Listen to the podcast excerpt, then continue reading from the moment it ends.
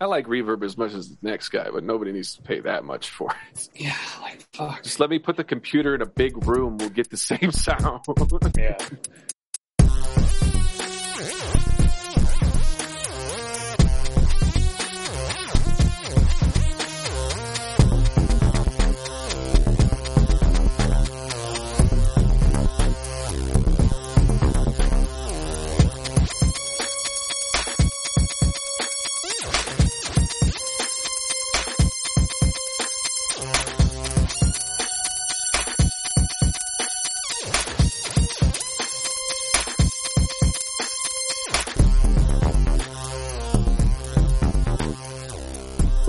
Everybody, to another episode of the Motor Mouth Podcast, the podcast where a lot of great ideas go absolutely nowhere. My name is Joel Tyree, and with me, as always, is my esteemed co-host, the Tim Gerard. Hello, Joel. Howdy, howdy. Two topics, Ender. Sanity leaves. This is going to be a little more organized than last episode, where we just said, "Fuck it, we'll fix it in post." um, Tim, what'd you bring? Uh, so I would like to talk about my entry for the Spitfire Audio DC's Supergirl scoring competition. Oh shit! Not sorry, not Supergirl, Stargirl. Did you say Scuba Girl? I'd watch Sup- that. I think I said Supergirl. okay, cool. Live react. Woo! I still I haven't watched it yet, so I'm I'm prepared figured. for that. Yeah. Not not a uh, uh, rolls off the tip of your tongue uh, subject. I don't know how I'm going to put that in the fucking title, but I mean, yeah, you could just say like you know Stargirl scoring competition or something like that. Like that was Y Z yeah. reaction dot dot dot. Well, that's the thing. It's always like you know, it's like well, Spitfire Audio is hosting it, and then it's like, of course, it's not just like Stargirl. It's going to be DC's Stargirl because like you know, it's like they're it's like a co-sponsor kind of thing, and it's like okay, like you know, yeah, it's it's really fun doing you know doing the YouTube video title where you're just like okay, get all this stuff, but it's like you know, you're also going to make sure your name's in there too because it's like everybody's probably putting this in. Yeah, that'll be fun. Yeah. Cool. Yeah, and I'm bringing in in a rare meta moment. I'm bringing podcasting as a discuss- discussion topic Nice because we do it, but we haven't really talked about it, and we're we, we're trying to like have people pay us to produce the quality of audio that we're doing. We haven't really talked about podcasting as a subject, so I thought that'd be interesting. Yeah, I like that. We're just deconstructing it. It's getting slowly and slowly further off the rails. so hit me with the premise for the Stargirl. Uh, explain the contest for our listeners. So okay, so um, I've done similar contests before. So there's a, a company who makes sample libraries called Spitfire Audio, and uh, they're the ones who hosted the the contest. It was probably about a year ago, if not more, uh, with with Westworld with HBO, and um, that was sort of the first contest like this where I I tried entering it and ended up um, having issues with YouTube because back then I was creating my scores differently in a different program. And then when I would try to take the audio file of my score and just kind of save it to the video, it would work fine on my computer. And then I went to upload it to YouTube, and for some reason, like it just removed my score. It had all the original audio, but not my score. So, like YouTube was somehow able to like separate that. So, and of course, you know, doing everything late as fuck, I was uploading it like 10 minutes before the contest closed and you're supposed to upload it to YouTube and then you have this form you fill out where you say here's the link to my YouTube video and it sends them there. So luckily I started the upload and it was enough to give me the link so I could put that in the form and submit it while it was still technically uploading but at least I had the link. I was like cool that's fine. You know as long as they don't check it 1 minute after the contest is done it'll be uploaded. So once it was done uploading, I was like, "Yeah, let me check it out." And I was like, "Where the fuck's my music?" And it so it like didn't work. I tried, I think, even re-uploading it, and it didn't work again. Anyway, so missed out on that opportunity. There was a completely other different contest, uh, probably about a few months ago, that I also did. Ran into the same problem. I think even this time I, I tried to submit it earlier, but it was the, still the same issue. Is that because I created my audio file in Sibelius, the notation software that I use, when I put it into Logic to save it to the video, it would just again once I went to upload it, like I would I would open it, you know, in QuickTime, watch it, fine, my music's there. Upload that same video to YouTube. When it plays, none of my music is there. So so this time I kind of took that as a sign to like get my ass in gear and be like, okay, I think I heard about it on like Instagram. I follow Spitfire Audio and stuff like that, and it came up, and it's like, you know, I'm hoping they're going to do these pretty often, where it's like, okay, like you know, here's this contest. You you know, we give you a scene, uh, you rescore it, and then submit it. So yeah, like I said, you upload it to YouTube. You take that link and you put it in this form, and you have to have the form submitted with your link by the deadline. I think I even did it a few hours early this time because I was preparing like get this done. But yeah, but the the big thing was this time was I did it completely in Logic Pro. So I didn't create Oh, a score. Yeah, I didn't create a score in Sibelius where I could actually work with notes on a staff the way I'm used to working and seeing music and interpreting music. It's all just lines on a piano roll. And uh, it's Oh, basically wow. like the equivalent, like the way I, I, I equate MIDI to like, you know, those old player pianos where you have a roll of paper with holes punched in it. So it's like try try composing with just a roll of paper that you've got to punch holes in, you know, and actually make it play the right notes that you want, you know. So it's it, it was it was a really new experience for me. Um, I, I got a little bit used to it.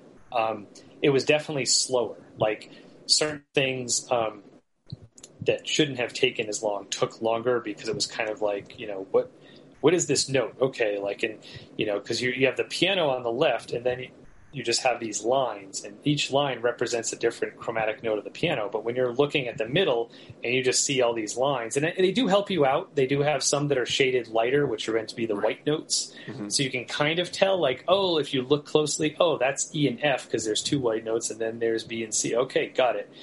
But like when you're just staring at a screen for endless hours, and that's you know, and I mean you could zoom in, but then you're only looking at the range of an octave. But if you're trying to put together like a full string section or something, it's like you know you're, you want to be able to see three octaves, three, four, five octaves. So it's like you got to zoom out. So anyway, so so that was the big thing with this. I was like, you know, I've been working in Logic a little bit, but I've been taking yeah taking Sibelius files, say exporting them as uh, XML files, then opening them in Logic and going, okay, here's what I have to edit to now make it work in Logic, you know, because it was already set up. And I also figured out that different ways of saving it, different information will carry over, whereas other information won't. And there are basically two ways you could do it. Yeah, you could also save it as a MIDI file, um, which that way it was it was saving some information, but forget. Yeah, so each way will bring carry over some information, but also not carry over other information. So it was kind of like six of one, half of a dozen of another. So I chose Music XML. I think that's one of the ones where it didn't carry the tempo information over, which is kind of annoying because the tempo will work in the playback of Sibelius, so you would think that it's like it would remember that, but Mm. that's actually a pretty easy fix to do in Logic because they do actually have bar lines and meter changes. So you can go in and be like, oh, measure one's supposed to be 60 beats per minute, but measure seven is supposed to be 120 beats per minute, you know, and just it, you could just change that in the tempo information. So it's like that only took five minutes to adjust versus other problems took even longer. Um, but anyway, uh, it, yeah, it was very it was very neat. Um, and actually, uh, one of the things I did for practice was uh, for for Nerds That Geek. I had a while ago when I finished doing Movie Mumble themes. I did a theme for Nerds That Geek, like for the website itself, and for Nerds That Speak. They're sort of just like flagship podcasts. Um, and one of the things I did is I was like, oh, I'll use you know Morse code for NTG and NTS and I wrote a little theme and, and given it to John, and he he used it recently in um, I think one of the interviews he'd done or something like that. Yeah, And I was for his, like- the interviews he did with uh, the Ted Lasso Right? Yeah, that's what it was. and yeah, with the Heels um, cast, the main cast of Heels. That's right, yeah. Executive uh, producer. yeah. So yeah, we threw those. So actually, and- that's interesting. I'll have to check too because he I think it was when he used it for the Ted Lasso one, and I heard it and I'm like, oh man, that sounds like so so flat, so dated. I was like, ooh, let me see if I can throw that into Logic and rework some of the instruments. And so I did. So I did it with Nerds at Geek, and I kind of told him I was like, "Here, you know, if if you like this one better, I'll do it with Nerds that Speak also." And uh, I forget, oh, what did he say? He said it perfectly. uh, the way he described it, where it was just more, I think he said something like it's more beefy or something like that. That's probably not the word he used, but like, but it was like, yeah, like it just it had it seemed more like three dimensional. You know, I, I was able to do more details with panning, with mixing. I was able to add some reverb, which I don't know a lot about reverb, but you know, it's like I always hear people tell me, oh, it's either you need to add some reverb or oh, it's too much reverb, and it's like. okay, I, one day I'll deal with this. I'll unpack it's the that. timing but, belt. Yeah. It's the equivalent timing belt for a car. you Right, say yeah. it's the timing belt that's off, so they're gonna look at you like you know what you're talking about. Yeah, yeah. and it's you know, and, and to be fair, like wh- whoever has said that is probably right, but it's like I don't know how to fix that because when someone says it needs reverb, I add reverb, and somehow it's too much, and it's like I, I don't know where the mid ground is. So that's hopefully something I'll I'll learn. You know, or it's just like I- I've heard that before too when people are like, oh, you know, could you listen to my mix and give me any feedback? And it's like, oh, you should add some EQ. It's like, what the fuck does that mean? Add some EQ. when you say add, that's something you should just be able to flip a switch. Oh, I added this, or you know, or I feel like even with with cooking, you know, even that's bullshit. Like, oh, add some pepper. Okay, how much is some pepper? Like, do I add like a pinch, or do I add like two cups of pepper? Like, you know, give give me a range. You know, well, never two cups. I think Yeah. that's a good rule of thumb. Yeah. There. sure. Um, but yeah, or, or another thing I've heard too is like uh, there are a few forums I'm on on Facebook where it's like, you know, oh hey, I'm a beginner. You know, can someone give me some tips on you know kind of mixing and adding reverb? What's some rules to start with? And and a bunch of people just be like, use your ears. And it's like, you know what? Fuck you because you whoever is asking this question has been doing this and they haven't heard something wrong that needs to be fixed by using their ears. And especially if it's it's not this um, it's also not this thing that's just like oh it's up to taste because there is an industry industry standard for certain things about how things are supposed to sound a certain way for it to be quote unquote professional and whatever or you know radio play friendly or whatever. So it's like don't say that like oh just fiddle around with it and find what you like. Like no like chances are like there's a there is a formula for that at least to some degree you know and i actually did find some videos that were kind of getting into that like oh if you want to do this thing here's how you do it. And they would take you step by step like open this turn this to this roll this down to this go to this frequency. And it's like okay thank you. This is this is helpful. I was able to kind of do that. This is becoming more about logic than it is about the stargirl thing but we'll get there in a minute. So so I did that for John, and he and he liked it. So I did it for Nerds That Speak. So I'm interested to see if he used the new one for the Heels interview, um, because again, that one I actually like brought it into Logic. Another thing I was able to do is um, in Sibelius, like a lot of times I'll just say like, okay, strings. Here's this strings patch. But what ends up happening is it just kind of sits in the middle somewhere. Now, the, the samples I used were recorded on a stage, so there is a degree of you know violins to the left, basses and cellos to the right. So you you hear a little bit of that in in the panning, um, but it's not. It, it just kind of sits there, and you can't have much control over that. So one of the things I would do is actually say, okay, like violin one, violin two, viola, cello, bass. You can actually spread it out where they would be sitting and where those sounds would be coming from um, which hopefully adds to the, the realism of it. Instead of just okay, all the sounds coming at you from the middle, you can actually hear different instruments at different places panning. Um, so anyway, that was one of the things I did with the, the Nerds That Geek and Nerds That Speak themes. But again, that was also a theme that had already been written in Sibelius. All the notes were already there. It was just a matter of like tweaking the tracks, you know, maybe copying and pasting some stuff. But uh, but anyway, yeah, it had already done all the writing. So yeah, so this was like, okay, I'm actually like playing the parts in or going, okay, uh, I want this melody, but I, it has to fit in this space of space of time. So okay, these three notes have to be adjusted so they'll fit between this scene and this scene, all that kind of thing, and being able to also. Uh, one of the things I was running into with Sibelius also is that it couldn't play some of my sample libraries because it was playing through this older version of this software that newer sample libraries can't play through that older version. So Sure. I was buying all this stuff that I just like couldn't use because I was still stuck with Sibelius. So so that was what was nice about Logic was it kind of opened the door for like all these new things that I bought either a while ago or just bought that were just kind of sitting there. And it's like, yeah, let's let's try this out. Let's use, let's use this. Um, two of which one of them is a, a string library that will sort of play re, pre-recorded rhythms. Now you still have to pick what the rhythms are, Mhm. but what's nice is instead of having one note that if you're doing like a rhythm or repeated notes, it's just that one sample being repeated over and over again, and it usually tends to make it sound kind of stale and kind of fake because you'll actually start to recognize the sound of certain samples like cycling back every now and then. Right. Um, like for example, um, what they do is called a round robin, where they'll record multiple samples for each note, so that it will it won't be the exact same one. But I have one sample library in the strings where they have like three round robins. So if you play repeated sixteenth notes, you'll hear this little because it's the same three samples repeating over and over. Right. Whereas with this, they'll record the strings playing, you know, a full measure of a rhythm, or at least a beat of a rhythm. And then, you know, so you've got the actual performance of a rhythm that you can then kind of tweak and create your own rhythm. Um, and then I also have a, a, percussion library that I bought that is like that, where you basically tell oh, them cool. like what's the accent pattern you want, and they have different variations for just kind of filling in between those accents with little, you know, you know sub rhythms and, and, ghost notes and things like that. So it's nice to kind of be like, okay, like this is this is the overall pulse I want to have, and I want it to switch from this to this, or from an eighth feel to a triplet feel, or something like that. And you can kind of dictate that. But then they have these performances of like a full percussion ensemble, again, performing those rhythms, not performing one note and then you're stretching, you know, putting all those notes together. Uh, creating a rhythm, which then, like I said, you start to recognize the sound of the samples. So that was kind of what I started with. Um, you know, again, I had access to like all these different brass libraries that I had been buying. Um, so it was like, okay, like, you know, it wasn't a matter of, okay, what can I actually play through Sibelius? It's like, what, what, can, what do I actually want to use, you know?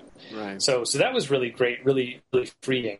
Um, and I was surprised that it didn't make me not finish because it was like, oh, the possibilities are endless. Now. Yeah, that's what I was going to ask. That sounded like it would have been like kind of because I you we had talked to an earlier episode about like maybe you want to be more confined because then you'll be like forced to produce stuff and that like the the song a day challenge kind of but i'm Yeah. glad to hear that like having access to those things and like i i really Yeah. like producing with that kind of piano roll style i don't know like it, that's what i've been doing with like the midi keyboard when i did the beat stuff Um, yeah, and uh, I don't know, like it, it, it took the pressure off. I feel like when I have a staff in front of me, I feel very intimidated. Like Right. I'm back in school. Where if I just have this, I I can see okay, there's one, there's the the and of one, and just having it really Mhm. well divided that way, like especially for beat stuff, right? Because like you're just rhythmic, building a rhythm, and then having it transition become crazier, and then like establishing that contrast is great because it's just like okay, just we'll drop drop that one note here, and so they heard it in the, the previous bar. When it comes here, they'll be waiting for it. It's not there, and it's gonna it's gonna like hit them a different way. Like I Yeah. don't like just visualizing it that way is kind of like the grit. I mean, even the drum pads are like you do it on like drum machines on your phone will have that kind of block where Right. the lights will go past and it'll hit the different ones. I don't know, like Mm-hmm. just visualizing music that way is kind of an interesting. No, no, and and yeah. To be fair, I wasn't. I wasn't saying it as sort of a, a value judgment. It was more just No, no, no. because it was so new to me and because I was so used to the other way. But I, I do see a lot of the potential for it. Yeah, because it is much more of a of a uh, you know blank canvas. You know, Right. like here's this space like fill it however you want yeah you if you don't want to you don't have to think about bar lines or beats you can just slap notes down you know um, What I I was also- thinking was cool. I, I was I didn't think you were talking down to it. I I, Yeah. I understood the the like okay, having to yeah. translate between the two, and I thought Yeah. that was it was cool that like you didn't have to throw the baby out with the bathwater. You were like, I I know where these things go. Like Right, yeah. you were translating kind of the composing knowledge to this new format, which is again you just you're pick you pick up the new stuff really quickly, and it's really cool. Can you describe the episode? Oh. Or what is Stargirl? I know it's a DC property. I know there was a Starman. Do, do we have any context on Stargirl? so i'm, I'm Presumably, little, she's from the stars. well no no so I'm, I'm a little bit behind so so there is um okay i'm going to try to put this together as well as i can Here we go. I, I'm so I- excited. yeah. so We need some Okay. backing music for when Tim gets into a, a story. right yeah so so she was created I, I i heard somebody she was created by geoff johns who geoff johns is well he was the Brian Michael Bendis of DC before Brian Michael Bendis was the Brian Michael Bendis of DC. So so yeah, back back when Brian Michael Bendis was was doing stuff for Marvel, like Geoff Johns was like my guy for DC. Like those those were my two where I was like everything they write is just is just gold and you know Geoff Johns is probably a big part of why I got into DC stuff as much as I did. Mostly specifically um, the Green Lantern stuff Right. and we've talked about him before in relation to that. Like, did the Green Lantern Rebirth, the the you know Yellow Lanterns, the War of Light, the Blackest Night, all that stuff, so good. But he also did this run, and it's really funny too, because back when me and two of my friends used to exchange comics and kind of like you know borrow each other's comics and stuff, I had read a bunch of, I think it was the the Justice League that was after uh, Infinite Crisis when they did like the New Fifty Two. Uh, no, no, sorry, not the new 52. They did 52, which this was, I think, first time 52 became. I know they've done like 52 and then Countdown, which also did then new 52. So this was like after Infinite Crisis when they went from like this multiverse, then crammed everything back into one Earth, Right. and they had a series called 52 which it was a weekly series and it was basically counting down to a year later Yeah.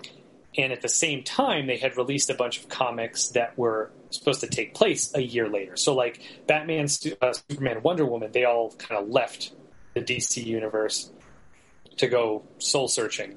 And that's where we have this 52 where there's a year with none of those characters um, and it's what was going on in the meantime. However we still had batman superman but it was it was like one year later. So we didn't have to wait for more superman batman and wonder woman stories. Um, and around that time, they also did a, a relaunch of the Justice League, and they also did a relaunch of the Justice Society of America, which Right.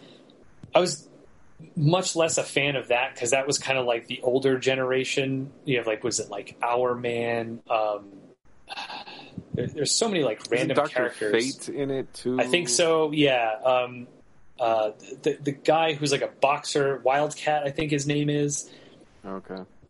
uh, yeah, so they had they had all these kind of old school characters, and in addition to kind of setting off on this new Justice League, which I believe I could be wrong, but I think Geoff Johns was writing both of them. And I actually read these before I knew who Geoff Johns was and realized I loved Geoff Johns. And was reading these, and I was like, wow, I actually like this stuff. And it was really weird. And I think that was probably one of the early examples of the characters don't matter as much as who's writing them because you can take these boring ass characters like and do amazing stuff with them. Um, so back around that time, yeah, it was Geoff Johns was I again I believe I could be wrong. I think he was doing Justice League and Justice Society at the same time, and it actually built into this crossover between the two, and then the Legion of Superheroes worked into that, and that was a whole big thing. And I think somewhere around around that time I stopped reading, but uh, I, I since since then when I realized you know, oh yeah, Geoff Johns, I love his stuff. Ooh, I, I started collecting that stuff in trade, so I do have a few of that that uh, few of those somewhere. Uh, but anyway, so he created Stargirl, but I don't know if he had created her back during that run. Because in the show, I think what it is is she's trying to put together a new Justice Society of America, I see. and what he was kind of doing back then too, it was he was also kind of creating this like next generation, and Okay. I think that's what they're doing in the Stargirl series. Now, I haven't watched it, but it's not because I'm not interested. It's because I had gotten So so, years ago. I had gotten so sick of the CW app, which is where I was watching. Like I, I love like I watch like Arrow, Flash, Supergirl, Legends of Tomorrow, Black Lightning. I was watching it all, but the CW app, you'd be watching it. It would go to a commercial. You'd come back from the commercial and it would freeze up. So you'd refresh the page. It would go back to the beginning of the episode and start all over again. And you'd have to watch three commercials before even starting the episode that you already watched the first time you tried it. So it would take me like two hours to watch an hour long show. And I just got so sick of it. I was like, I'm, I'm not doing this anymore. I'll wait for it to come on Netflix or whatever. And then, of course, like everything, like with Walking Dead, when they make you wait two years or Game of Thrones, you kind of forget about it, get on with your life. Right. It's like, oh yeah, that's right. They've been making Arrow and Flash and Supergirl this whole time. So I finally recently got back into those shows and trying to play catch up. Um, and yeah, like you said, there's so much of it. So I, I, I basically started when they did um, the Elseworlds crossover, which is Ooh. around where I had left off. Um, where they were starting to hint at this. I mean, we already knew there was kind of a multiverse because Supergirl's Earth is different from Flash and Arrow's. Right. So, and the way they brought this story in, for those of you who haven't seen it, is as a sort of prelude at the end of the episode before the trilogy started, you saw all these characters who were like strewn about this battlefield and they were all dead. And you see costumes that you're kind of recognized. Like one of them, you see a Green Lantern, but his costume looks like the Green, sorry, not Green Lantern, Green Arrow, the Green Arrow from Smallville, where he had like the shiny kind of, you know, leather, not the kind of more like edgy, darker leather. Anyway. And then you see this Flash wearing this, you know, this red costume and you see that it's a um, uh, I forget the actor's name. Damn it, Ezra. Um, no, um, the the one who played the Flash back in like the nineties. Oh right. Uh, right, right, right. uh, um, damn it, I follow him on Instagram too. I should know John Wesley Shipp. John Wesley Shipp, I think his name is. And he's he's shown up on the Flash um, series as as Jay Garrick, the Jay Garrick Right. Flash, Gotcha. different you know. So they had him in the costume from the '90s Flash that he played to kind of like, oh man, look, like we're bringing back all this stuff. And this it's this basically one, Tim's like dream is Right. what they've been doing. Is yeah, it was basically what yeah what I would have done. Like we, I think we've talked about that before. What what I would do if I was in charge of the DC universe. Mm-hmm. So, to be fair though, the Elseworlds crossover wasn't one of my favorites. I feel like they've they've gone hot and cold alternating with the crossovers because they did a first one where they first brought Supergirl in. It was really cool. They were like fighting aliens, and it was kind of like okay, sure. But then the next one, they they crossed over to this world where like it, they almost kind of I think they had referenced like a Red Sun kind of thing where Supergirl had landed in Russia. So it was the same Supergirl, but she was like evil and she was like dating Green Arrow or something. And it was just like you got all these darker versions, which is also I think a tie into like what is it? Um, what's the one where they have like the Dark Justice League? Uh, Justice League Dark I guess so. Yeah, yeah. yeah or or Injustice. Injustice. Yeah, that's the one. So Dark is so like Etrigan the demon and uh, Oh, that's right, Dead yeah. Man and yeah. Swamp Thing. And So yeah, so this was this, the, this these same core characters we've been familiar with, but they were like you know evil versions of them. And then and what yeah, what was it like? Um, yeah, like uh, I think some of the villains that we know were actually heroes in that world. So that one was really cool and interesting. We had multiple versions like played by the same actors and actresses, and that was really fun. And then this one, like this guy gets this book of power and he can do anything he wants. So he makes Arrow and Flash switch places, which was like kind of cool, but not as cool as that they were building up to for it being this whole trilogy crossover, you know. So this is where I kind of ended. This is where I jumped back in. So I've recently been rewatching all this stuff, but I like to watch it in order. I want to know all the context. So Stargirl is only in like they've only done one season, so that's one of the most recent ones. So it's going to be a while because I've got to get through a few episodes of Flash, Arrow, Legends of Tomorrow. Uh, Black Lightning does, I think, end at, after season four. Um, but then they also had the Batwoman series that started up somewhere around there. That's during um, the Elseworlds crossover. That's when they introduced Batwoman, and I forget what point it is where she gets her own season. Um, but I've got to jump in on that. Only recently is when they did the Stargirl series, but from what I've seen, yeah, she's like a teenager. And actually, I think she appeared in one of the other crossovers because they had done time travel at one point too.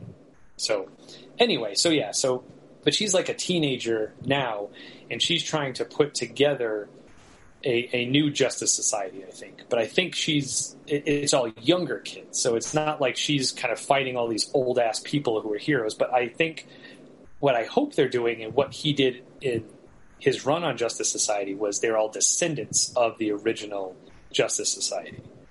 Gotcha. So What what's her power set? What's her origin? she's got this staff and it like it produces light. I think she can fly on. I feel like I've seen her like in comics or whatever, like sitting on the staff, almost like a witch on a broom. Like Okay. it'll levitate. She can fly. Solid. Um, apparently, it's got some like badass fight scenes in it too, because there are a few. Um, so through uh, Corridor Digital, they have a series where they do you know stuntmen and stuntwomen react to good and bad stunts in Hollywood, and they've had a few stuntwomen on there who have actually been working in. Um, on Stargirl and, and a few other, actually in the Mandalorian and stuff like that too. It's kind of interesting to see like it seems to be this close knit thing. It's like oh, you know, you get these these uh, stunt actors. They're like, yeah, I played you know Black Panther and this and that and that. And I was in this and I was in Captain America. And I was in the you know, and it's like same thing with this. Like, oh yeah, I was in Mandalorian. I was doing this. Like, um, like the, Oh. the, the Speaking of, yeah. the fight choreographer for the new Bond film, No Time to Die, if Mm-hmm. it will ever come out, is the fight choreographer for the Moon Knight series. Ooh. So we're getting like James Bond esque, like Nice. brawling, like Daniel Craig brawling. Like in Roger Moore, that would be really, really depressing. But because it's Craig, like there's going to be some meaty punches in it. Sorry. Oh, nice. Just- but it seems to be like there's a pool of talent who are, are choreographing and who are the, the stunt men and stunt women, like the teams around those different shows. Yeah. Yeah, and, and it's great right. too because like you start to feel like as you do that research, you're kind of in on this little secret society by knowing who they are. Like, so for example, this this one woman that I was watching, who you know she's a, a stunt actress. Um, her name's Lauren Mary Kim. She played uh, so the episode of uh, well, she did at least two things that they talked about from Mandalorian. Number one, she was a stunt double for uh, Fennec Shand at certain points like the part where they're in the desert, she like jumps backwards off a rock and like shoots at some Right, stormtrooper right. or whatever. Like that was Lauren Mary Kim, and she also played um, I forget her name, but the the the, the woman that Ahsoka Tano fights, Right, right, right, right. where she gets the, staff from. staff, she was yeah. she was the stunt double for her. Okay, that's rad. Yeah. And she's done a bunch of the different stunts in Stargirl, and they've kind of mentioned that. And like, um, yeah, I've seen a few things. They're doing like tons of wire work and everything, and it's like super intense. So I'm I'm looking forward to getting there. Um, so it was kind of weird, kind of doing this because it's like with Westworld, it's like I knew that show, you know. Whereas with this, it's like okay, I know the DC universe, like I'm a fan of it. I've I took a break, but I'm back in it.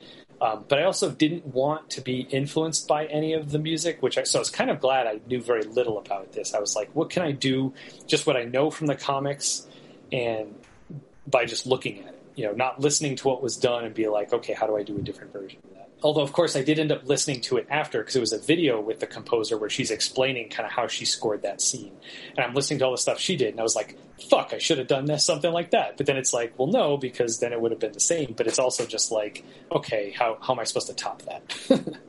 um, but yeah, so because it, yeah, it was it was great. It was just like, uh, and so so the composer, um, I forget her name too. I should I should I'm going to look this up because I shouldn't be just like this person and this woman. Blah blah. blah. Um, again, this is the part where we look up stuff on the internet. I want a little sting for it. it's like, and now we looked stuff up. There, Yeah. I was telling Tina, there's this channel I follow. It's the JHS uh, guitar pedal channel. Oh, so yeah. Josh Scott is the, the founder of the company. He he's like the main engineer for all the pedals. Like he hosts his show. And it's just these guitar nerds who hang around. It's like the production value is great, and they have these little stings where it's like it's a big thing in the pedal community to like have the box. Mm-hmm. Or it's like, oh, I have the box for that. And it's like, he has the box. It's like this little, like, like the more you know s little sting. Yeah, yeah, And then he has one for it's like, uh, I don't have this pedal. It's like, I don't have this pedal. Am I gonna survive? It's like, he's. They've got all. It's like really, really fun, and like I, I really like those those stinging like things. We used to. We we had one cue for that. I'm getting s- sick of editing them in to the other podcast. Right. My my favorite segment, which is stupid, has this stupid little theme that we really. I really love, like editing. No, I. I do love it. Yeah, like once I once I kind of like got the music done and was kind of like, okay, don't make this into something this is isn't. Let it be what it is. It was like, okay, boom, here it is. It, it's great. Like it's it's just wrong enough. yeah. Well, yeah, because that was the thing. Is like I think we we did one where it was like nice harm, nice tonal harmony. Yep. And I was like, yeah, send me the recording, and you sent me the other one that was a mess. And I did that one, and then I was like, "Oh, I want to do the good one." But by the time you sent me the good one, I was like, "No, like I love the other one. Now. I don't want the one that sounds good." That's great. Uh, so okay, so her name is is Pinar Toprak. She's the the composer for Stargirl and also for um, um, Captain Marvel, uh, Okay, amongst cool. many other things. Sweet. So, yeah. Awesome. Um, so yeah, so so I dove into doing this, and one of the things I've learned uh, from watching videos about film scoring that I didn't really kind of know, I, I would just kind of fumble my way through something, trying to like kind of add stuff to picture. But one of the the things I've learned is that the the idea of kind of picking a tempo first, or as one of the first things, you know, mm. getting an idea by the mood of it, like how fast you want it to go, because then what, what that helps you do, if you have like two minutes to score and the first you know 45 seconds are hardcore action and you're like okay i know i want this to be fast. Well now you've got this this 45 seconds to kind of play with as opposed to what am i doing in this five seconds? Okay i want to do this. Okay now this next scene. Okay this is happening here. You know and I, that's kind of what i would do before is kind of look at it in these tiny chunks based on every little scene as opposed to like we have to get from here to here. You know this gotcha. is an arrival point. So so that was kind of another thing I did differently here was to say like, okay, where are these big hits? Where does the action um, kind of not really stop, but like let up? So so there's a point in the video, and we can talk. Maybe we'll talk more details after we you know you've watched it, um, kind of how that played out. But that was that was really something that I did very differently with this. That was very helpful to look at it in bigger chunks of like here's this one mood that carries us here and then the mood changes to this but then the mood changes here so there's kind of i think three three big sections. Um, and i think i even only did like two different tempos like one for the beginning one for the end. Um, and then there are things you could do. You can slightly tweak the tempo. Like if you want you know beat one to land right on this cut and it's just off, you can actually drag it a little bit. So instead of you know 120 beats per minute, it's like 120.3 beats per minute, and now boom, that will land right where you want it to. Um, so you'll see like little things like that happening. Um, and yeah, like I said, then part of it was also uh, well, what we mentioned earlier about the whole idea of like having too many options. I watched the scene and I did know, okay, this is the vibe I want to have for this because. So okay, I, I, also realized when you're like, oh, is she from the star? So so star, and it's more of a patriotic star. Oh, she's okay. a, a star spangled girl, Ooh. not not from the stars. so which so yeah, stars? So, which spangled banner? right. Yeah. So so that's kind of so part of the thing I wanted to go for with this was this kind of patriotic aspect and kind of okay. keeping it somewhat traditional in terms of orchestration, like not super synth heavy um, you know, and, and since I'm scoring her as a hero, not her as a typical teenager, you know, I wasn't going to go sort of like pop music route. It's like this is her, you know, she's she's trying to resurrect this old school group of heroes from, you know, who knows, like the 20s, 30s, 40s, 50s. Interesting. You know? It'll be interesting to go into with that kind of context. I don't know if I would have like thought Star Spangled if you hadn't said that, I don't know. I mean, what... if you saw the costume, then you would get ah, it. It's basically like a girl version of Captain America long blonde hair. Gotcha, gotcha. And a, so, and a spear instead of a shield. You know. Gotcha.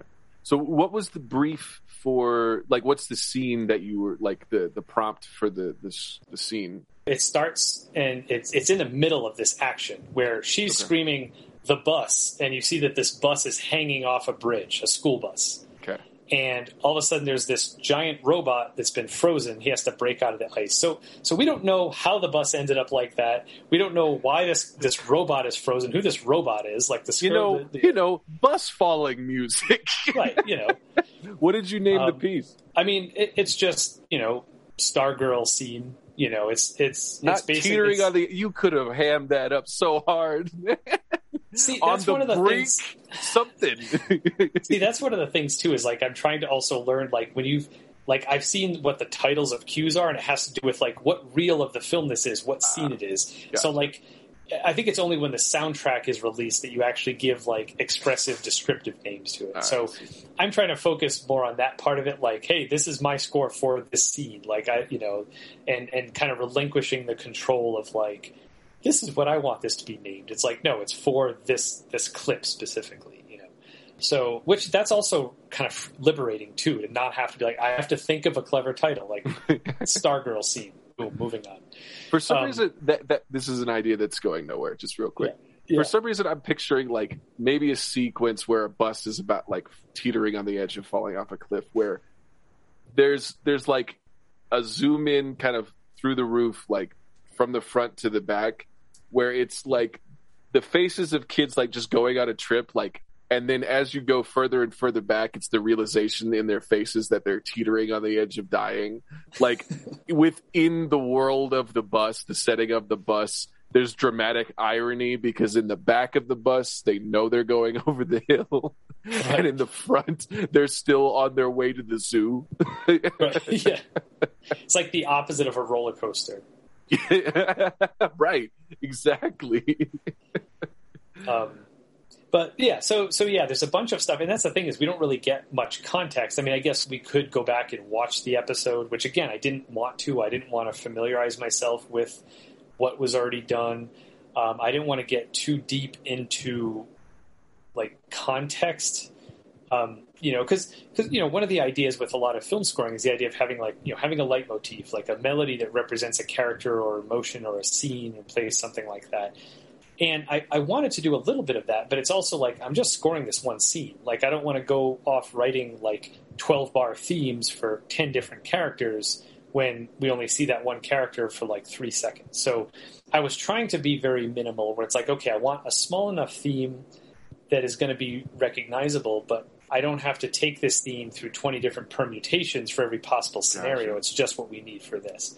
Um, you know, I didn't want to be thinking too much beyond this scene and just kind of, you know, bog myself down. You know, I wanted to be like, okay, this is the gig, scored this scene, you know. Gotcha so so that was part of it. Um, you know, so I do have kind of different themes and sounds for the different characters that we see, but but again, like I didn't really. I, I didn't want to bog myself down being like, okay, well, here's this one villain that we see for a total of probably three to four seconds. You know, what's what's his motivation? What's he's doing? I kind of just kind of narrowed in on like, okay, what what his power is, kind of what he's doing in this scene. Um, you know, and kind of let that kind of just paint that picture, you know, not getting too much into, um, you know, who he is outside of the scene because, you know, and maybe that makes me a bad film composer. You know, I feel like, you know, actors and actresses will do that. Like, oh, I want to, you know, know about, I want to create a past for this person so that my, my two seconds of coughing before I die as this one extra in this, this thing will have some weight to it or whatever. Right. Um, but uh, you know, for me, the thing I need to work on more is getting stuff done quickly. So that was the other part of it too. Is like I don't want to do weeks of research and watch the entire Stargirl series right. so that I have context for the whole series to kind of cram into the, the this minute and a half. I want it to be like this is the gig, get it done. But you know, do it well, do it justice. You know. Do do what needs to be done for what's on screen. Because that's something I've noticed too. Is I've I've worked with other directors where they'll give me descriptions of stuff, and I'll kind of write music going in one direction. But then when I actually see what it looks like, it's like, oh, everything I've been doing is totally wrong for the mm. look of this, and having gotcha. to rethink everything. So to kind of just yeah, just live within the world of this one minute and thirty seconds. Um, and, and again, I knew a little bit of context. I think I read like the Wikipedia page because actually, so there was a series with her where she works. I think it's her like stepdad is who's in this giant robot played by um, uh, um, Luke Wilson. Oh, and and uh, yeah, while Owen is doing Loki, the, Wil- doing the Wilson brothers are doing well on yeah in this um, superhero game. And I, I think that that robot's name is Stripe, like spelled out like Shield with all capitals and periods, like it's an acronym for something. I don't know what it is. Um, so they have a, a, series together. It's called Stars and Stripe. Ah, does. So so I was like, so I, like I that. that's part of what I was thinking. Okay, I knew that. I knew who he is. You know, okay. Um, and actually, that's part of what I incorporated. So so one of the things I did for her because like, okay, she's this patriotic character, and I want something that's recognizable without completely like ripping something off that's like to the point of stealing. So what I did is I made her leitmotif is basically a descending and ascending major chord, which is how the uh, Star Spangled Banner starts. Bum, bum, bum, bum, bum, bum. Mm-hmm. So that's basically like her little melody, but I kind of fragment it. And so you'll you'll hear, and it, it's just an easy way to kind of capture the idea of, of patriotism. You know, like people may recognize a little bit, like because I think you only hear like three notes at a time. Then there'll be a break, and then the other three notes. So it's not like in a row. Oh, look, this is the Star Spangled Banner. Gotcha. But it was a way of giving this recognizable melody that people will probably have a sense of familiarity to because of that. Maybe they won't recognize that's what it is, but at least you know attaches itself to her. Um, and then what I did for for Stripe because he's a robot is I recently bought this library that was uh, I think it's called Mega Brass, where it's a hu- it's a loud brass section, but it's mixed with synthesizers, so you can kind of and you can adjust the level of bra- the ratio of brass to synthesizer. So I was like, That's oh, nice. like let's give him this low low register brass and synth, you know, because he's it's a person, but he's also a robot. So you, that's where the electronic element comes in. I think that's the only time I use that. Well, that and also I think in the in the moments of peril, I also have like the low synth brass to kind of um, add to. Uh, to kind of add punch to the, the like, oh no, bus going over the, the bridge. Um, but everything else is mostly, you know, traditional orchestral sounding.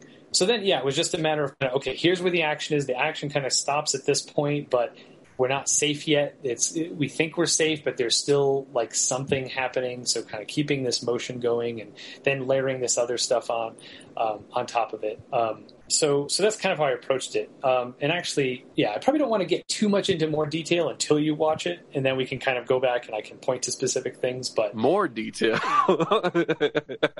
oh, I could go. I could Tim, you detail keep talking days. stuff. I was like, am I going to have anything to say about this track? Well, no, I, I, I'm I want to preface it. So here's, I want to preface it so that you know, like, this is, I don't want you to have questions going into it. Gotcha. Um, no, no, no. but- I, but yeah, I asked for but- context, but Right. you just you went on Tim context. I was like, oh, Oh, and there's, there's more to it. So, so don't worry about that. okay, cool. I want to do a spoiler free version. I see. It's great because the listeners are going to hear just the music and maybe some dialogue. So you've, I think you've set the scene really well, and also kind of the behind the scene as well. Oh, that's good. I'm, I'm. Well, I'm you know, they should, they should go to YouTube and watch it. Yeah. Maybe hit the like button and subscribe. How dare you? Not on this pod. I'm a YouTube douchebag now. I set up my uh, camera. I was rearranging my uh, pedal board today. I was like, maybe I'll do a pedal board feature video on YouTube because I like those things. Maybe I can like things and not have to do them. I think that's, That's true, something yeah. I need to like. I could just enjoy them talking about it. Like I don't need to participate in that. right. like, right, work on, play your guitar, record the song, finish the song you've been writing since high school. Like, do that stuff. Let's not add more to the equation. oh yeah, this this costume is straight out of Compton, straight straight out of Valley Forge. All right, so we're gonna share screen. We're gonna share the sound. We haven't done it with video before, but Okay. all right, sharing the video. Can you see? Uh, yes. Also, I feel like this way, if there's a delay, like I've seen it before, Right. that won't, it won't ruin the experience for you. Okay, it's already in 1080. Yeah, she's straight out of Compton. So this is Tim's entry for the Spitfire Audio slash DC Stargirl scoring competition. Hashtag my Stargirl score. Say that That's five times fast. Don't want to walk into the ocean. Put that on the program. All right, here we go. The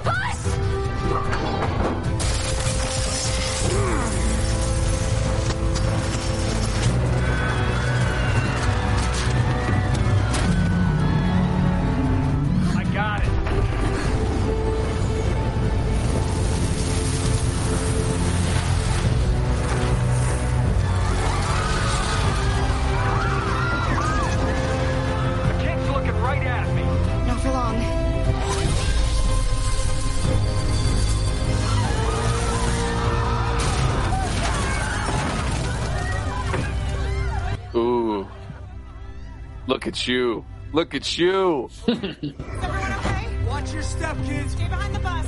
All right, easy, one at a time. What happened?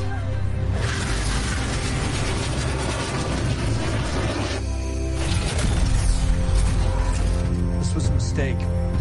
We need to go. We need to find Icicle. This whole thing without context is great.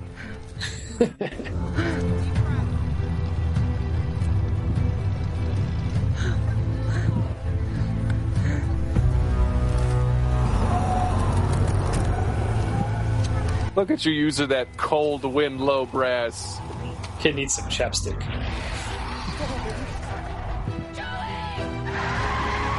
Oh God.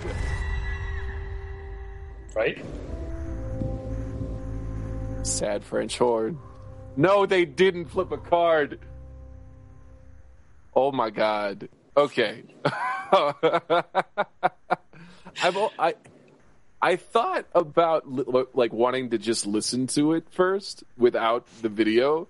Oh, okay. I kind of still want to do that, but I almost think it's too good for this shitty rendered show. Well, and and it, well, see, that's the thing is like I I don't know any of the context for this. Like I don't know like where any of this kind of came from. Uh-huh. Um, but but again, like I think part of like I said, what helped is like I know that Stargirl was created by by Geoff Johns, and I I, I don't know if he kind of interacts with the show at all, but I'm I'm I'm in it with the whole DC CW universe. yeah, yeah. Now there are there are definitely strengths and weaknesses in there. I feel like you know, not like I'm an expert, but it's like, look, I I love this world, so I feel like okay, I will give it criticism, but it's not because I'm a hater. It's because like Right, right, right. you're fucking up this world I love. You know, Um, and I, like I'm not dissing the like just the robot looked a little wonky. That that's the only issue I had with it. yeah. Like that has nothing to do with the music. Like I was just saying, like No, the yeah, score no. was like solid and cinematic, and like Oh, I just I felt like CW couldn't afford you to do it. not anything against the composer or anything. Just like it, it yeah, like it, it totally informed it. It and is is one of those things where like a soundtrack will disappear in certain moments, and but like there's the little notes of like here's the set. Like I. I it, it matched the emotional tone of it. It was great. I, I enjoyed it quite a Oh, bit. thanks. Yeah. Well, and that, and that was one of the things she said too. Like part of why I picked this scene is because it goes through these different emotions, these different of, you know situations. So and uh and that was one of the things is that very early on, like almost right after I decided that her little theme was going to be like the opening of the Star Spangled Banner, seeing like that kid die in the little card, I was like, oh, like you know, taps is also basically just arpeggiating a major chord. So it's like it kind of it, it did like her her theme, um, which normally goes down, you know, from G down to C. For the very end, it dips up down, you know, the G C for that, like like how how taps ends, you know. So it's kind of like you know, it it all kind of fit, but it all like you know, it, it, it fit the mood, and that was that was kind of one of the things, and that's sometimes what's tough is like, okay, I know I'm going to start it, I know I want to end it, but it's the middle that's the, it's the pain in the ass, you know. So that you know, kind of fleshing all that out, and there was also a point too where it was getting close to the time it was due, where I was still tweaking like the opening action scene. Like I basically one of the big changes is when the bus hits, like when he picks the bus up and it like slams down onto the bridge. Right. Like that's that downbeat is where there's a tempo change from I think it's like 150 to like 120, I think. And I was tweaking that first third of it for like most of the time I was working oh wow. And I was like, I was like, you, you still have more than half to do. Like you get, you got to get this done. And I was almost like, I don't, I don't know if I'm going to finish it, or maybe I'll submit it with just that one scene and be like, the rest of it didn't need music, you know. Um, and then like the rest of it kind of came together pretty quickly, luckily. And I think that's part of it. Is like when you're doing action, when you're doing faster stuff.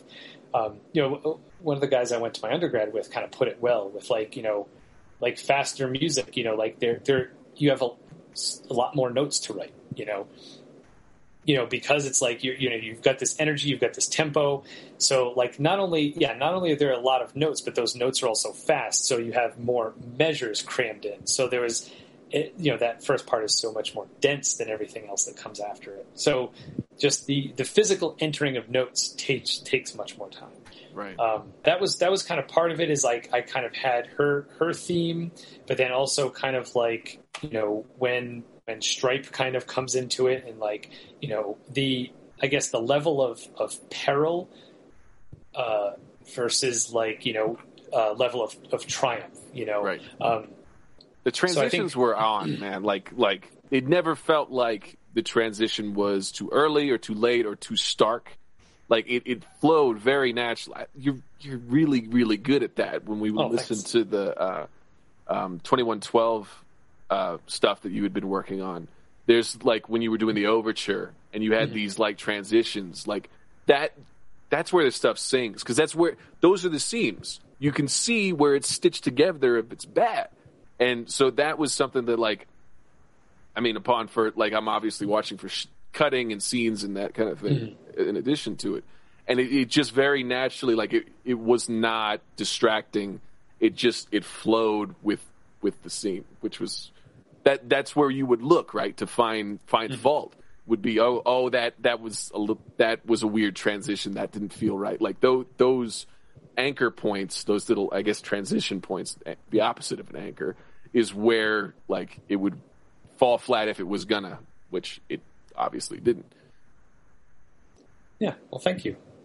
Yeah, and that's you know again that's the that's the the main skill I'm trying to learn here is like not what do I want to do as an artist, but you know what what does this film need from me as a craftsman? You know.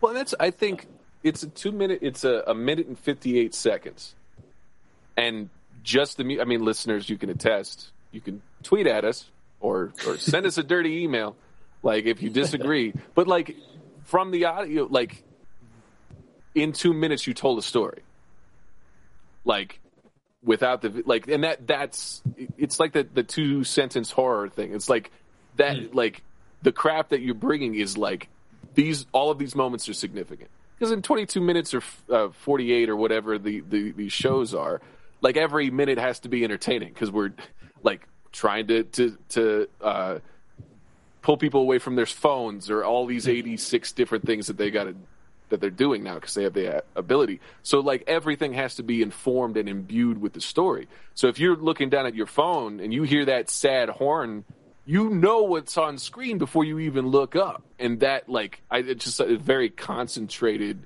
like.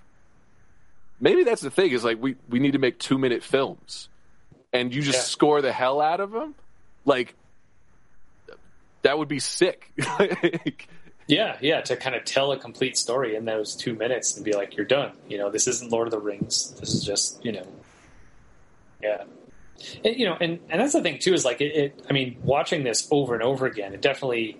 It, I mean, I don't want to say it gave me an appreciation for the show because I don't know what any of the rest of the show is like. Aside from the scenes that, like I said, I've seen on Instagram and with the Corridor Crew with uh, Lauren Mary Kim, like the stunts that she's been doing, like I, I, I'm I'm looking forward to watching this show. I know it's probably going to be years because I have many seasons of the other stuff to get through to lead up to here. Um, and and yeah, I, I, I like I think there is a point where she gets introduced early on in like one of the crossover episodes. Um, but I don't know what happens to her in the meantime, and it, when she kind of re-enters and gets her own show, like where that kind of fits and everything. All I know is that it's it's it's come out recently. Um, oh, just like they also have like a Superman and Lois series also that kind of started recently. Um, the sequel to what Lois and Clark, right? Was the well, well, what's weird is I mean it's it's the Superman from like Supergirl's Earth, oh weird which is kind of why I'm like, because like wasn't it Tony Danza or somebody like I can't remember who played him in the uh, Lois. oh Dean Cain, Dean Cain. yeah, Is that Dean And Cain? Teri Hatcher. oh, everything's a Mulaney quote. It's great. Is that Dean Cain? Sorry.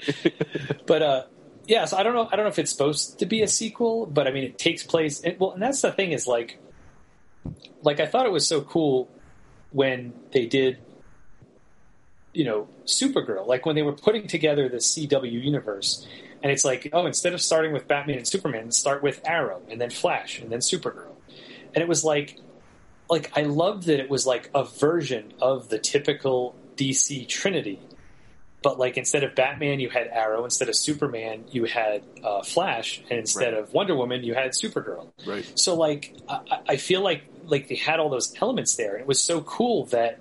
And she would reference, "Oh yeah, my cousin." So like, Superman is in this world, but we don't, we never really see him. And then every now and then he would kind of make a guest appearance.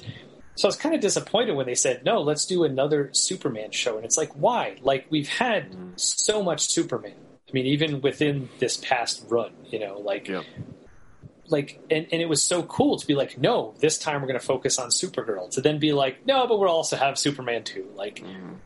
it, it, it was you know it was kind of neat to have him be this kind of guest star and kind of pop in every now and then. And it's like, oh, that's cool. But like you know, part of the whole point of it is that like you know it's supposed to be kind of her also moving out of his shadow because like she like he had been Superman. I think it was the yeah that typical story of like she was his older cousin, but her pod got knocked. She was supposed to Right. protect Kal El, but she gets knocked off course and she's in stasis. So he grows up while she stays like pretty much the same Right. age. I think. Yep. And so when she kind of gets to Earth and comes out, like he's already been Superman. So I think at first, like, or at least in, within this version of the story, like she isn't Supergirl for a while, and then she has to like save her sister, her adoptive sister. So that's when she finally comes out to the world and she's like, "All right, I'm going to start being Supergirl now." But she's kind of got this almost sense of like, "Well, why do we need Supergirl? We already have Superman." And it's kind of her coming into her own, kind of dealing with that and being like, "Yeah, you know, we we still need you too. You're still you know powerful in your own right." So I feel like it kind of undermines that to be like, "Oh, we also need a Superman show." Like, like Right. no, it was so cool that he was just like you knew he was there, but we didn't need to focus on him. Um, and to be fair, part of it with me too is just like I don't know that I'm ever going to see a better Superman story than Smallville. Like, it, and I, I've said it before, and I'll say it again. Like I, that is my Superman and Lex Luthor. Like, See, I feel like we, we, we do that. Like, I feel like we get embedded with a certain characterization, especially of Superman. Because for me, it's Chris Reeve all day, all day, every day, twice on Sunday. Like, Yeah. I, I mean, I haven't seen Smallville. I, I don't even know that I have really interest. Like, I'm, I'm 30. yeah. I don't well, know especially many- not now. I mean, you've been inundated with right. DC TV show characters for the past few years. It's like, For why? sure. What? Yeah. But it's also like I'm, I'm kind of over the origin story. Let's, they're in high school. Yeah. Unless you can Yeah, show no, me fucking fair. like Nightwing. I want to see fucking Yeah. Nightwing in high school. Okay. Well, see, and, and and that's the thing is this was this was done before that had been done infinite no, no, times. exactly. Right. Yeah. And it like it came out like the perfect age for you to see it, and and like by the time I was wanting to see that story, it had been gone five years.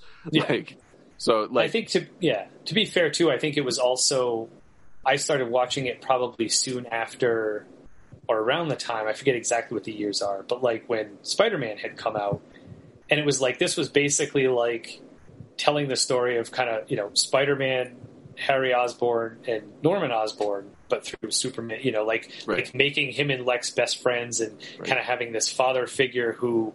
You know, Lex can never quite live up to his expectations, but you know he's all super interested in Clark the whole time. So it's like, Doesn't Dwight bring that up in a performance review on The Office? He's like, I think Lex Luthor said, "Yes, Dad, you have no idea what I'm capable of. Michael goes, Is that from Superman? Smallville. it's yeah, it's from twenty something Lex Luthor, not fully grown Lex Luthor. Good for Michael for knowing Lex was a Superman villain. Yeah. He didn't know Gotham City and Met- Metropolis. Oh, that's right. Yeah. Flawed DNA. Sorry.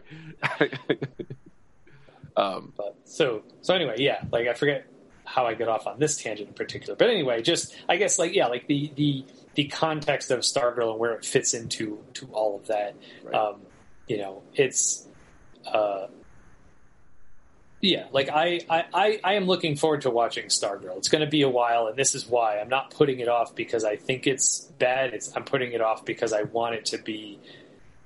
Uh, you know, I need to know the backstory leading up to Right. this. I need to know the context and the continuity, like like with everything I do. Like like anytime everyone anyone recommends a comic book they're reading that came out last week, I'm like, yeah, I'm not going to read that until I read everything that comes before because I need to know context.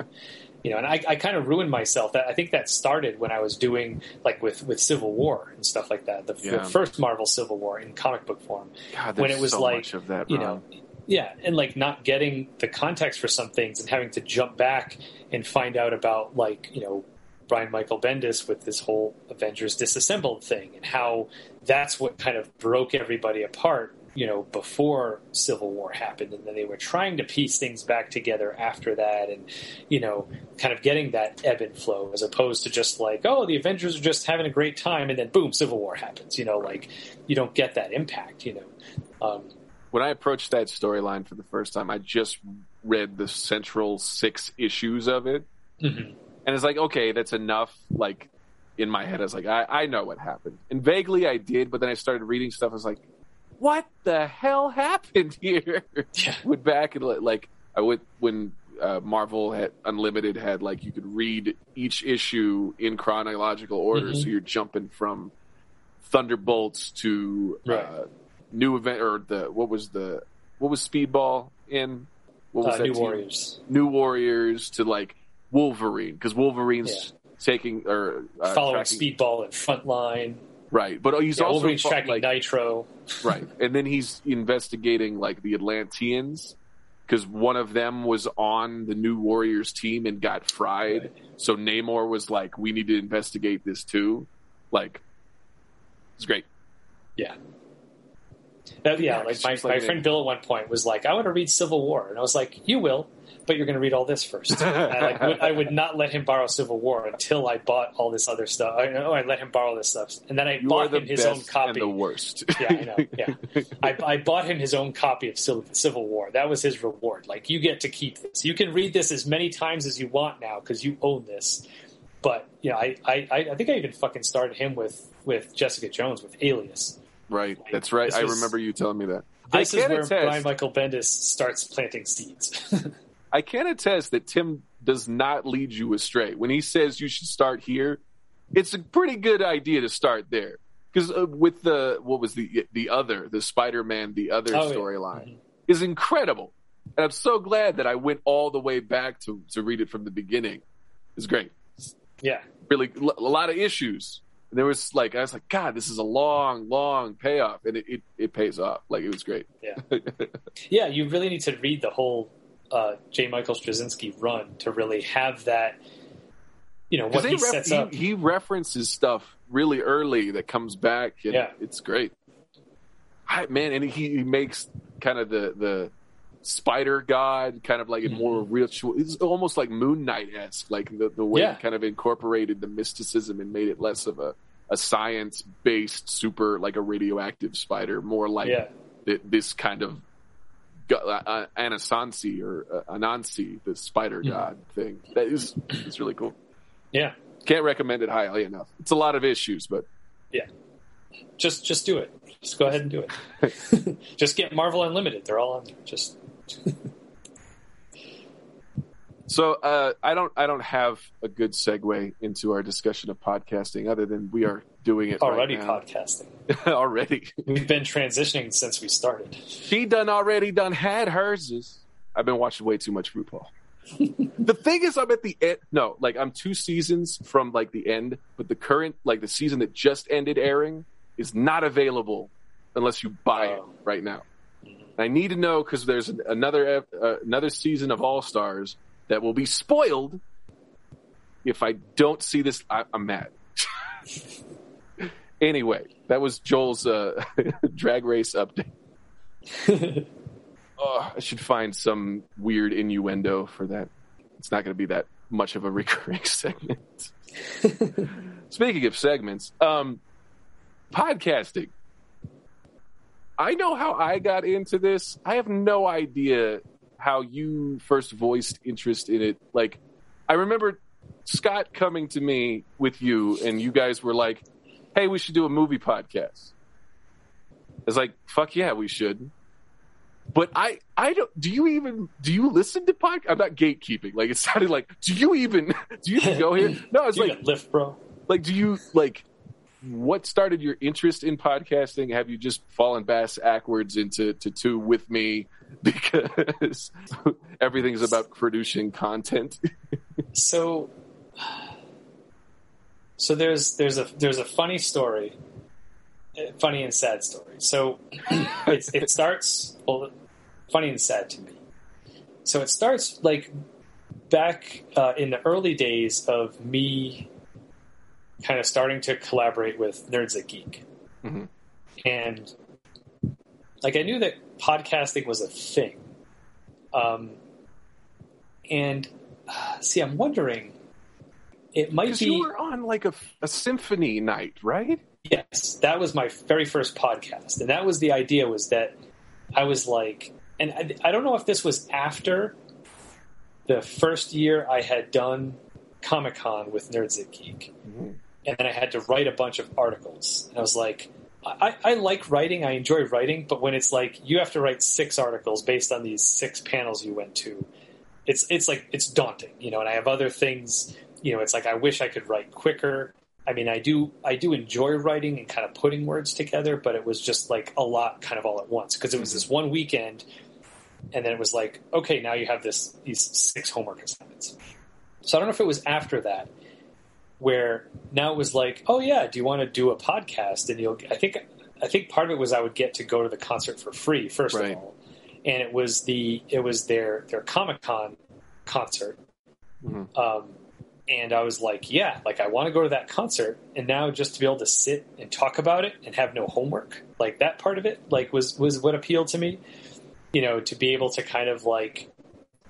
Uh, uh, I mean, I, I obviously like talking. I like the sound of my own voice, but no, no, not the sound of my. I, I mean, I like I like talking with people. I should say. Sometimes I do too much of talking at them, and I, I realize that, and I try to do less of it now. Um, but I think it also came at a time where, yeah, as I had gotten older, I had kind of stopped talking a lot more than when I was younger. And this was kind of a way of like, oh, okay, you're giving me permission to talk because this is what this is for, you know. Um, and without just going up to random people who don't care what I have to say and just talking to them, you know, intruding upon their lives.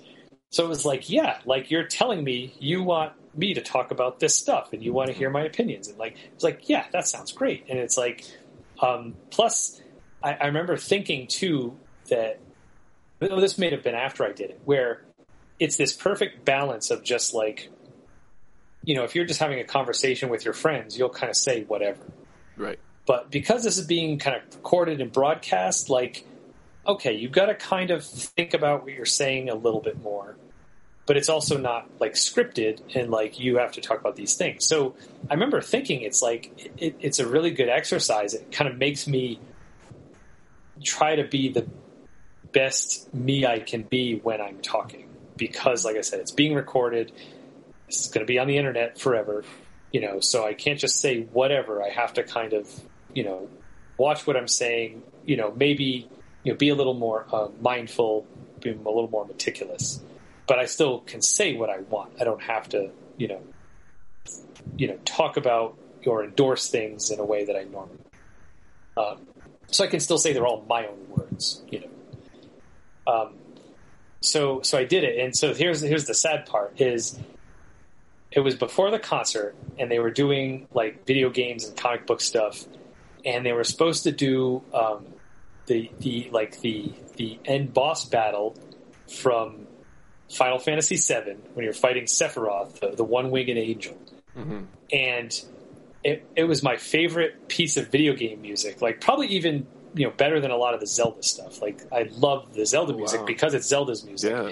but this is like you know it's the Carmina Burana of of video game music where it's got the choir and the orchestra pounding and it's like this really you know uh, rapidly changing. It's got all these interesting elements. And I remember you know playing that when I was playing the game and it's like oh man this is amazing. And it's like I think it, for the game it was even recorded with an orchestra like for that. I think it was probably at the time where most video game music was still probably done like electronically.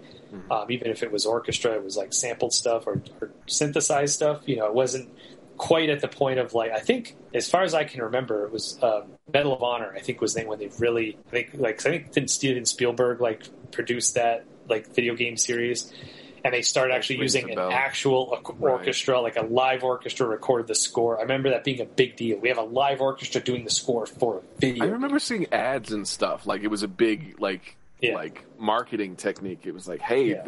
we've really invested in the quality of the the yeah, production. Like I think voice acting started to get better in video games yeah. at that point too. Like it was starting to be more of a cinematic experience.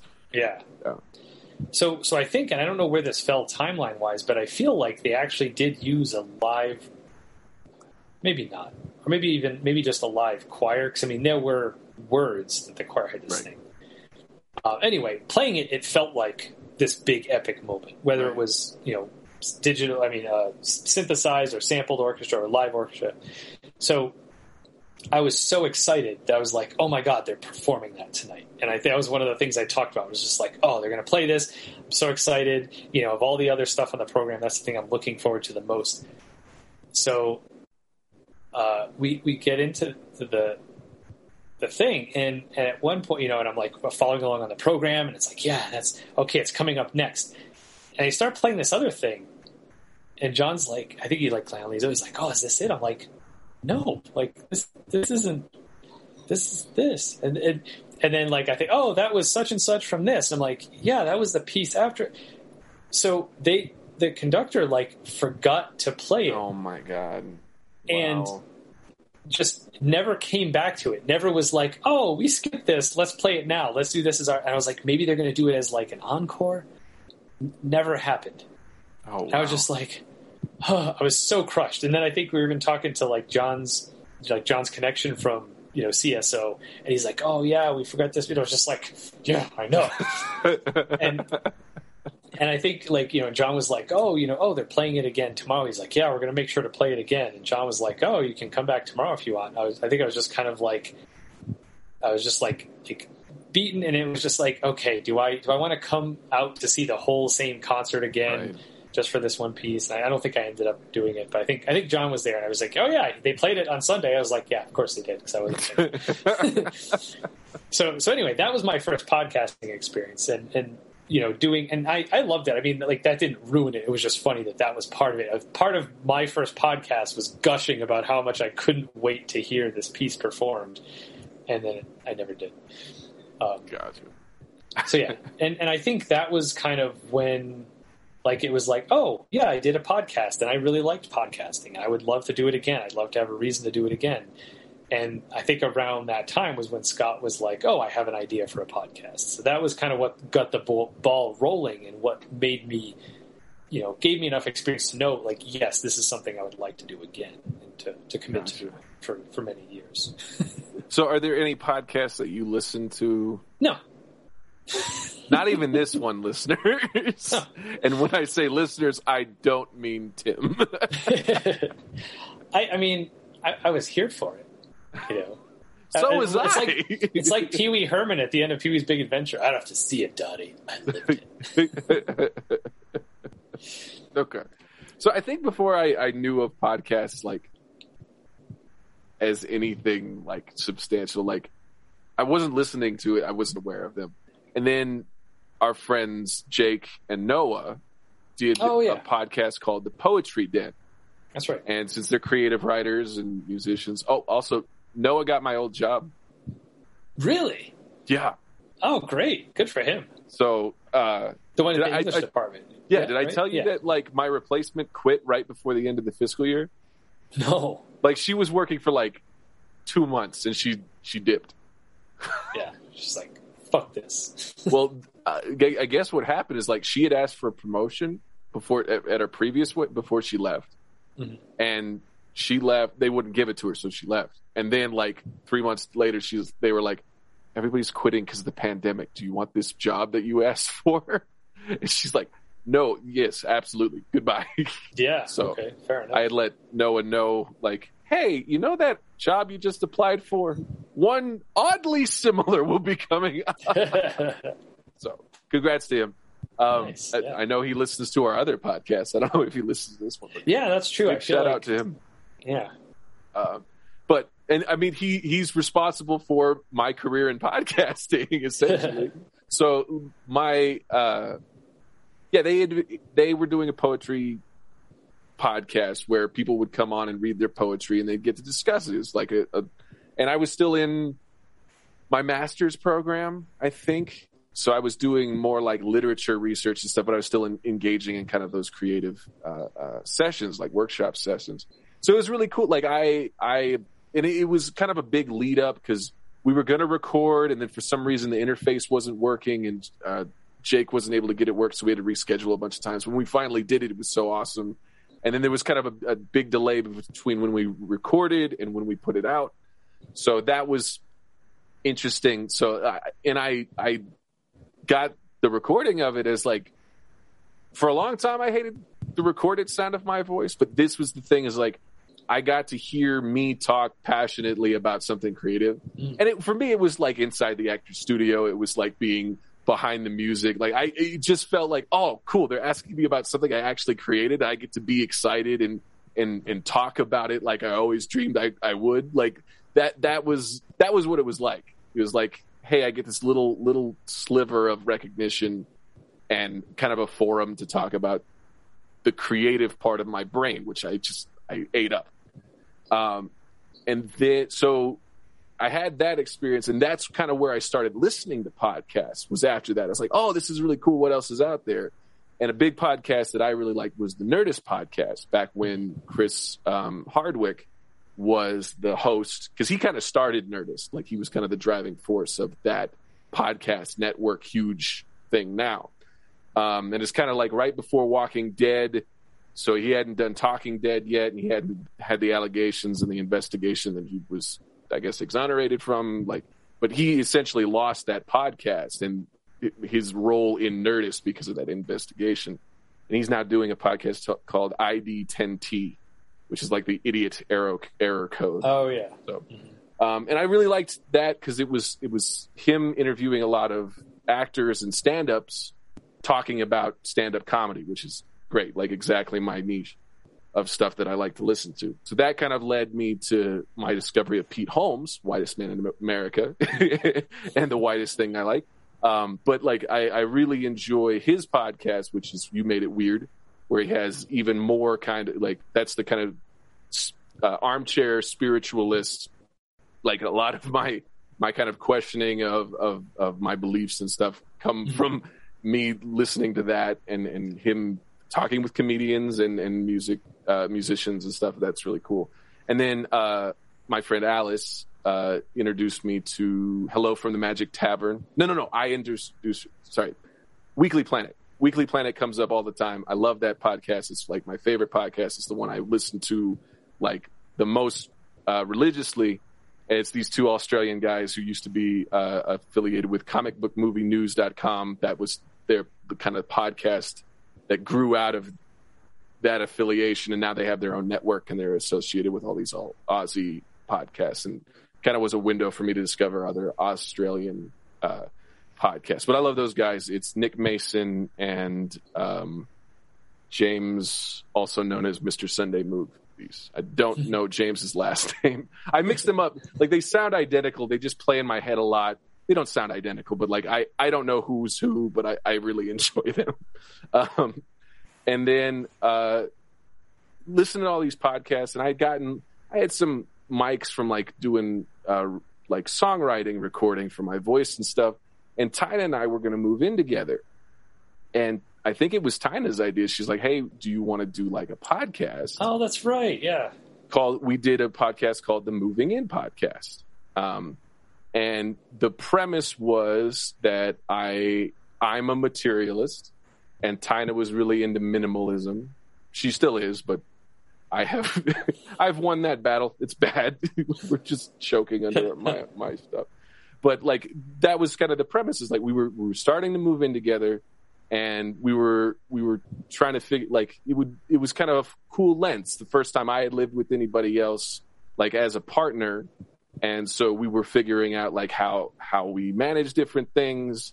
Um, we talked about like this hazy. It felt like a fever dream trip to Target, because um, like it was the first time. It's like you remember like you you move into a place and then you realize all the stuff you don't have, right? And then you're like, oh shit, we got to go all. So we went late night to the Colorado Boulevard Target and just we were super loopy and su- it was kind of a good like test for our relationship because in that space we were just like it's like coming out of the club like at 2 a.m. in the street lights and you still have that kind of noise going through your ears. That's kind of how it felt. And we were, we were laughing at stuff and not getting irritated. So it was, we keep having those kind of testament moments where it's like, we could be mad or we could find this hilarious. We typically find it hilarious. Right. Um, so we talked about that. We talked about kind of organizing, like, I think we talked about chores and budgeting which at that time I was very, I mean, I'm still bad at budgeting and bad at sharing that stuff, but I was way, way worse. the trooper for sticking with me. Um, but, and then we, we went on vacation to, uh, Las Vegas, and we when we got back, we did kind of a special episode. Special Episode. we don't do that on this podcast. I forgot until I, I just wanted to whisper a special episode. Um, but we did kind of this two parter of like what we did in Vegas, and that was really fun. Um, and that one we like, I was trying to, we were trying to put it out every week. And it was like I was editing and then sending the audio to Tina to make notes, and she was edit like she was telling me like what to edit out, where we wanted. And we had kind of a very rigid structure of like we wanted. We had shameless plugs for things you love, and I, I wrote the the intro music to that. I think eventually on motormouthpodcasting.com, I'd like to put it up as like a little archive. Tina and I have talked about maybe trying it to do it again. We might have to move it around and figure out. Like we talked about maybe having a, an intermission podcast where we, because at one point we watched a movie and I was kind of looking over and Tina was irritated at it. And I paused the movie is like right around the halfway mark. And then we had a conversation about it. It was great because it was like right in the moment. Then we watched the rest of the movie afterwards and it had a whole different feel. It was great. Like we Yeah. might do some, I don't know. But so that we, I think we did like eight episodes and we were hosting it on SoundCloud. It was really kind of like, we had a free thing on SoundCloud, so you had a limited amount of uh, megabytes that you could use. It, Oh. it was a big learning process, but through that, like I, I had edited audio files and worked in Audacity and things before because like I, I had a record player that you could rip vinyl to MP3. So Oh. I did that a lot as a kid, and I would do it like one big long line, and then you cut the the tracks into individual files. So I, I had some ex, like some idea of how to do it. So I was learning things and doing things, and so um, we did that. And I think after a certain point, I we just it, it was really hard to do um, that fast, and that's kind of where I got all of my ideas about wanting to have a having to record in advance and having a backlog. So if we miss one, like I learned, we I learned a lot from the moving in podcast. Um, and so that I have a lot of podcasts that start with M. I'm realizing like it seems to be a, a brand. Um, and then on the kind of last two episodes, I think Tina was out of town. So I, in order to like keep up with posting them, I had Zeke on, and since he and I had lived together as roommates in uh, Oh. college, we talked about that dynamic. And I've been trying to get Zeke to do some kind of web content with me since since the dorm rooms. Like we did a show, we did a, a web series called the Jay Z Web Show. Um, this file, I don't, it doesn't exist on the on YouTube. I might put them up again. I, I think Zeke might have asked me to put them, take them down. But it's just like us goofing around. Like I just put on my laptop's uh, webcam and just capture little moments of stuff. And like at one point, we tried to do like we were gonna do. We did like song lip sync parody things. It's, we did one to uh, "Don't Stop Believing." Um, It's it's it's really quality stuff. Zeke's a hell of an entertainer, and I'm just obnoxious. Um, which I mean, that's our dynamic on Movie Mumble, so it's great. Um, so like I I've been wanting like I, I love Zeke. Zeke's my best friend. Like we we have all these like really great conversations. I've been wanting to to have him on. So having him on the the uh, uh, moving in podcast was like a little. It's like oh shit. Like I I want to do that too. I like wanted to do the movie. I wanted to do one with him. And then, so I didn't do it for a while. And I think, I don't know, I was telling, talking to you about it, or I was talking to Scott. And this is when I discovered I liked Scott because for a long time we were, I was on the outskirts of the same friend group. And then we went and saw Apocalypse, X Men Apocalypse together. It's like, oh, hmm. this guy's going to be a best friend forever. like that's where that connection started. So I think as as he was, we were doing film club or something, and then I think that's kind of where the the idea for the film podcast, Movie Mumble, came up. And so when it came to me, it's like, hey, you have you know how to edit and record this stuff because you've done it before, right? I was like, yeah. So I, I I got pulled in as a co-host, an editor, and a producer, having all this stuff. And we did it for Nerds That Geek, which take took the really stressful part of like how's hosting it and having all of the episodes out. So and and kind of gradually learning as we went through that, like how that podcast evolved and like different segments and the organizations of it. And we do that one monthly, and then we had special interstitial episodes, just like how that evolved has gotten to where we are now, where that is a really smoothly oiled machine, and this as freeform as it is, is really uh, well oiled and, and fun, Yeah. engaging. And I like for me, like I just really enjoy listening to people talk about nerd shit because that's I didn't get to do that when I was in high school. Like that's the shit I would have liked to talk to friends, and I didn't have a whole bunch of like really really close friends in high school. I had like one or two, and we had to connect on very specific things instead of like all of Marvel, all of DC, all of Star Wars, all of like this movie. So like it that became it was a cool way to set the stage for a really deep conversation. And it could go in any direction. And I, I really like that. I like having like little interstitial jokes. I love the format of it.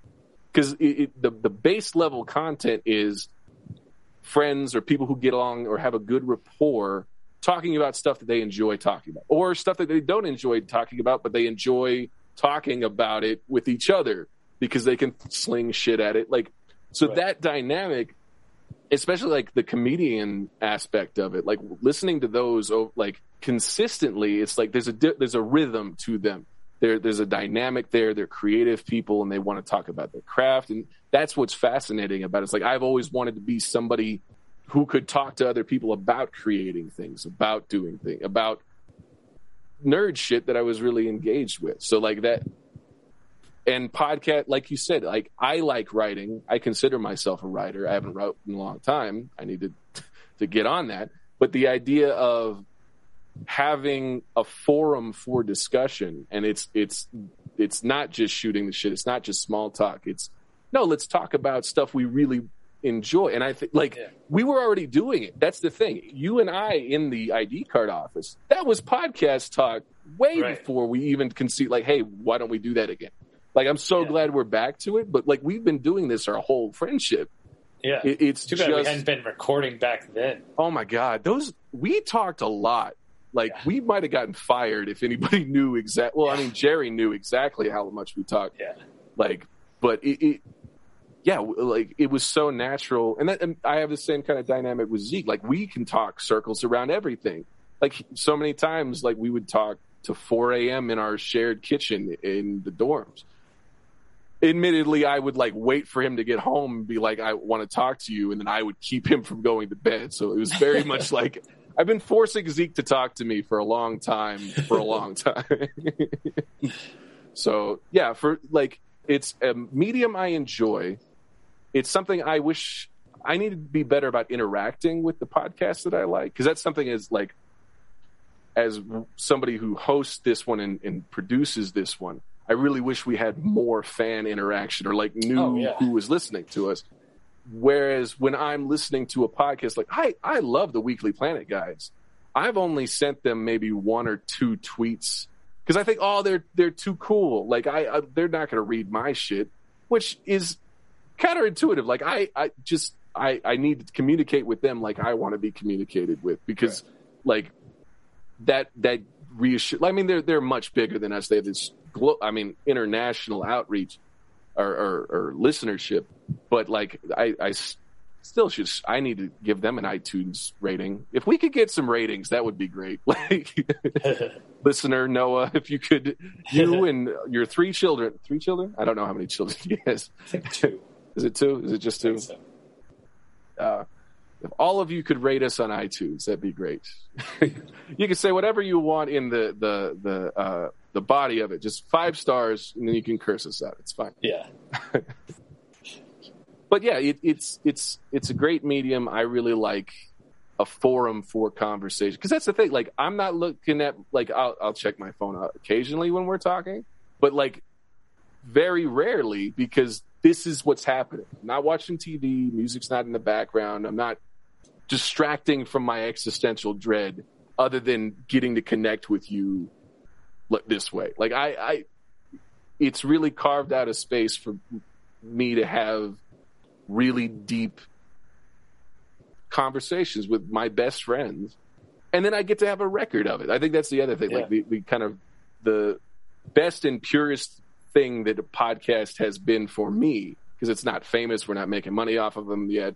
It, it's that I have a document of my friendships which Yeah. is so cool. Like it, like you used to collect like pen pal letters. I, this, I think this is in a similar vein where it's like I'm Mhm. getting to capture these very human moments in real time, and it, it's great. I, I really enjoy the medium. I, I mean, and I, I love the fiddly editing nature of. I mean, some days are better than others. Some days, some people uh, have lip smacking that goes. You days. just did it. Tim, I can, because you said it. I can see on the waveform of the audio, Tim opened his mouth right there. I wish I could write like a macro or something that would sense when it's this peak. Just cut it. Just just make it. silent. And like, I, I don't know. Like, I know, I acknowledge that I do it. I don't, No, but no. I don't know what it is that makes like why, why, why don't other do other people not do that? What makes what why do like why I'm- worse? Like, I'm more aware of it now, so I think I've trained myself not to do it. Uh, Zeke does it a little, um, but not as dramatic. Mhm. Uh, I'm just calling out everybody. Scott speaks too fucking quiet for it to show up. So when he'll he breathes though, he'll breathe through Oh, a yeah. pause, which is a little rough. Uh, if they don't listen to this, they're just not going to know I'm burying. at least but- Scott's actually close to the mic now. Yeah. As opposed to like back in the day be. when he'd be like, he, Oh it's on the table and he's like leaning back. I had to put him on a like- fucking leash, man. Yeah. Oh, what a pain. Remember, because that was before when when I got four mics, Mhm. which I still have the mics. I don't have the interface anymore because they stole my interface. I'm just gonna keep bringing it back. Like I keep be, being reminded of the trauma. I'm doing the same to the listeners. Yeah. Apologize, but when I got those four mics, I was like, no, you st- now you have something to aim for. It's not like here's a mic between the two of you. No, you Right. need to be right here. It helps so much. This is your mic. But we got distracted. What were we talking about? Just editing, I guess. Like, uh, yeah, I, I enjoy editing. It's it's cool that I have like producer, editor. Like that's why I mean that was the idea of starting the site and and wanting to produce it is because you you're a composer and I'm an editor, and we produce things that are, are of quality, that are timely, that are consistent. Because I like seriously, mo- the moving in podcast trained me a lot. Because I was like, God, it was so hard to run and gun because it would be how many hours to record the thing, and then we had like, okay, how many back and forth sessions? Like, how do we edit this? And then learning the editing software and how do I save? Like building all of the scaffolding for what would become the two podcasts after was was a huge building block. And once I had that knowledge, it's like now it's super e- like it, it's easier now than it's ever been, and it, it's it's I'm I'm the most fervent listener to our content because I edit it, but after it's edited, I will put it on because I enjoyed the conversation. I want to hear it back. Like it's and I it's a narcissistic thing too. I like the sound of both your and my voice so much that I listen to every episode at least three times. Once live, once to edit, once afterwards. See, I I do wish that I kind of had the the time and space carved out for when I would do that, but I, I think that's part of it too. Is like I just, I mean, maybe maybe now that I'm like driving again to like go to lessons, maybe that's sort of a place where that could fit. Um, but even as it is, I'm like, oh, I can start listening to audiobooks again because that's something I really miss. That's that's more where I think I tend to go in the space where I and Yeah. why I don't listen to podcasts is like when I have that type of time where I'm doing something, you know, with my hands, and there can be sound going on that I'm engaged with. It's it's usually like that. I would yeah, I want to listen to an audiobook. Um, although after watching the LeVar Burton masterclass, part of me does want to go to his uh, podcast because he does. I think where he'll just like read books. That's amazing. Yeah. That would be so cool. And it's the thing, like I I really like um, Hello from the Magic Tavern because it's it's it's like a fantasy improv podcast. Oh, okay. So they have guests on, but they're like a magical character that they're having Right. on within this kind of controlled environment. It's it's really fun and it, it's episodic and they go crazy and vulgar and weird and like hmm. non sequitur things and they're like they'll reference the fact that they're actually people and not a shape shifting badger as the, or a, a blue wizard in it. But I, I think a lot of my kind of training my brain for podcasts or like listening to them really was when I worked for the um, uh, the library because I was like back in the stacks and pulling books and stuff. So I had a lot of like Yeah. dead dead space time. So I had it in my ear and I was doing that. So that that's kind of and some have stuck and some like like Magic Tavern. I I noped out for like a year because I was sick of like w- waiting for the next one to show up because I, I was like list like all of my favorite pod. That's why we release on Wednesday because all of my favorite podcasts hit on Monday. I need something in the inner room. I was trying to create a niche for it's like, hey, your midweek podcast, so you don't burn through them on Monday. So like I'm now like in the backlog of Magic Tavern. Like it's funny in that like COVID hasn't hit yet, but it's about to. So I, I don't Oh. know how the show changes or how they, they reference it. It's really I'm I'm really steeped in anticipation for that. Yeah, that's Um, funny. wow. Yeah. Yeah, but yeah, it, it, it's. I I enjoy listening. I when I would like go uh, comic book hunting, like in the in the dollar bins and stuff. I love have podcasts on or driving or walking places. I don't know. I I don't. I'm. I don't know if you've noticed that I'm uncomfortable with silence. Because I I'm I'm definitely. Like, perfect example movie mumble. Whenever we get to the end of the movie and there's an oh fuck or oh shit to be said i'm usually the first guy to say it because i can't sit in that silence. Um so it, it, i don't know. It like it calms me. It's it's you guys because i'm comfortable with your voices. I like i don't know. It, it just it's relaxing to listen to ours and then to these friendly voices who are just talking about nerd shit it's great Yeah. I mean, sometimes I think I would want to do another one, but I don't know what that would be. And and also like it's like okay, I already have two, and it's like how much how much more do I have to say? You know, to, to, to be part of a third podcast. I think it would have to be very so different. many podcast ideas.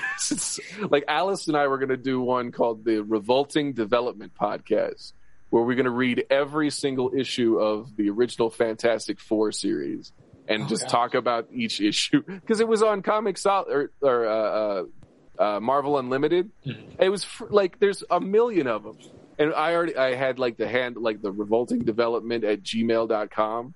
Like it was great. Like it, it was such a great idea that we didn't end up doing. Um, You're the Tom Haverford of podcasts. shrimp wall. Dead left shrimp. or maybe the De- the Dennis Feinstein of, of podcasts, depending on yeah. Blood spurt. Showed me this clone called Sluts. Totally steal that name. oh, that's the Mantzoukas's character, right? Yeah. Yep.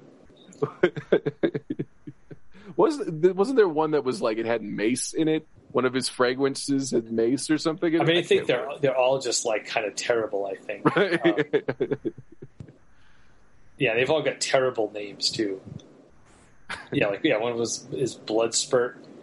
Um, oh, what the hell was it? Yeah, I don't know. I can't remember. This but yeah, one they're like just groan or something. Like they're they're real gross. Yeah. Mantzoukas is the perfect guy to play that guy. I like I like how Tom is slimy until you meet that guy. You're like, no, Right, Tom's fine. yeah. Tom's totally out. Yeah. Oh, I think one of his one of his uh, uh, clones is called Side Boob. I think. Yes, yes, yeah. absolutely is. Side boob and snake juice. Yeah. What is Tom's fragrance that he brings? Tommy Fresh, I think. Tommy Fresh. Everything. It, it smells like a teriyaki hairpiece. I'm sure that's offensive, but it's great. Z said it. I I, I think I think Ben says that when he's trying to describe what it smells it? like. Yeah, I think Okay. so. and then I think Dennis finds it when he smells. He says something like it smells like someone spilled Chinese food in a bird cage. I think. oh God. we went on a Parks and Rec detour through the park and rec. It's great. Yeah, I don't know if we But yeah, had like too much. To, like it, it, I I never stop having ideas for them. Like I want to do stuff with Zeke, and it's like at a certain point, I just that that's that's the hard part for me is like, can you just hang out with somebody? Can you just like Right. without Not without- have your conversation recorded. Yeah. right? And I, I that I, that's kind of the, the the thing I need to pull back on a little bit more is that like like the whole like I was going to film myself doing like a, a pedal Right. board demo. It's like no, just can you just enjoy other people doing that and just like it's content you enjoy. That's fine. You don't have to produce all the content you enjoy because then you'll do nothing. like leave leave some space to consume. I guess. Yeah. Yeah, yeah. I, I, I kind of find myself. I mean, not not to that degree, but yeah, there are definitely things where it's like, oh, it would be cool to make a thing out of this. It's like, or just yeah, or just do it. Just do it because you want to do it, not because. I mean, I think for me, it's it's different too because like I, I'm always wondering like, what's something that might get me noticed so that people will find out that I'm a film composer. You know, like, and you know, I, I mean, sometimes I feel like dickish for thinking this way, but like I feel like the podcasts are kind of like a means to an end in that sense. You know, like I feel like what you know, what if someone's listening to our podcast and they're like, "Oh, Tim's a film composer. Oh, I'm working on a short film. I should, con-, you know." And it's like, cool. You know, it's like And Tim's Um, going to leave the I think- podcast. It's just me being me. Well, no, and, and, and not to not to, yeah, not to say that it's the conversations that are a means to an end, but the No, I- reason I- for recording them. You know, the reading reason for like you were saying, we're documenting them and putting it out into the world is like who you know who knows what's going to get. Like here, here's an example. So back in my undergrad, um, you know, I was going to school for composition. I still wanted to be a good composer. I still wanted to do a lot of performing. You know, I performed in a lot of different, you know, like ensembles. Um, you know, and I also kind of, I, I- think I was known as a person who was kind of like very, uh, very kind of free and open and wouldn't necessarily uh, embarrass easy. So there was one, I think it was like the traditional jazz band was doing this this song Million Dollar Baby, and the the conductor approached me and was like, I had this idea for like if you could come out during the song Million Dollar Baby, like in a diaper, like twirling a parasol over your shoulder and throwing these like these big fake dollar bills all over the stage, you know, and it would be this, you know, be, I was like, yeah, let's do it, sure, fuck it. And I Why had, it was don't basically I have any footage of these great performance I mean, art don't- moments? I don't Like, know that anyone filmed this. That that was you know But that and then like your your uh, um oh the the sketch show. Who is the oh, guy? oh, and I did the Tim Green show. yeah the Tim Green show. The the the fucking sausage dick thing. Like Yeah. I want all of these. That's I think that's another reason why like I want to document everything is because Yeah. everybody has these great stories and it wasn't there and I want to be able to see what happened. Well, I think that's part of what led to like you know when I was like, oh, I want to I want to be a filmmaker, so I'm going to buy a video camera so I can make a film. Like I started filming stuff after that. So there's there's there's videotape of of stuff of parties of things where I was like, but it was also of course like me holding the video camera. And then I think at some point, like you know, my roommate would usually take it, so you do see me interacting with people at certain times. But yeah, there was a lot of it where it was like I'm behind the camera because I wanted to document that stuff. right. Um, maybe I'll have to find where that stuff is, and at some point we can watch like old college tapes of mine. Oh my god, that would be my favorite episode ever. Which we will do for content, motherfucker. like I have to. I Yeah, I don't even know where they are anymore. Like if they're sa- if it's saved on some hard drive, some computer somewhere, I'd have to hunt them down. But like, gotcha. That would be outstanding. Like I want to see bits of the movie that you were shooting. Like I gotta like all of this stuff. I yeah, it's. I think part of what happened at one point, and I think this is this is I think part of why I have also become a Mac person, is because I remember I had edited a bunch of these scenes and I had like saved them to like CD or something like that. And then I think when I got a new computer, I was like, oh, let me take and and it couldn't read the CDs. oh the the disc and was corrupted or something. Yeah, I remember. or something. I, yeah, but it's just like like like what the hell? Like because I think you know, there, and there were different video formats. It was it was saved as the wrong format or something, and it was just like. wh- Why doesn't all this shit just work together the way it's supposed Right. to? And it's because I was using a PC and had this program by this developer and this by who knows what the fuck, and you know, as opposed to like it's Apple, everything works together and it'll work the way it's supposed to. Just do it, you know. It's probably previous And- to VLC existing too, which will take Possibly, yeah. the There were probably other torrents factors. and just fucking play it in 1080p like no problem. But but yeah, so that you know, I, and I feel like that yeah, that happened a lot with computers, like things not being streamlined. It's like, oh, you need this input for this, but this for this. Like that was back in the day of FireWire. I don't know if you remember that. Yes, I. Yeah, if you wanted to like, yeah, is that still a thing? it's Like, still a a thing. Yeah. Okay, is it just USB? but like that's Well, it's like it's it's more robust. Like it's it's supposed to be fast. It's like before Lightning, like the USB C or whatever. Like FireWire is still kind of like the industry standard for like large amounts of. But is it just the and, wire? Like, is it a FireWire, but it has a USB plug at the end, or does it still have a special plug that's only on this one cable that you have to have this special input in order I've to use seen. it? I think I've seen both nowadays. Okay, Don't come for me, FireWire. yeah, I don't have the wire clippers or the water to extinguish either of your threats. okay. Um, yeah. So anyway, so yeah, like I, I yeah, I'd, I'd like to do more podcasting, but it's also yeah, like I don't.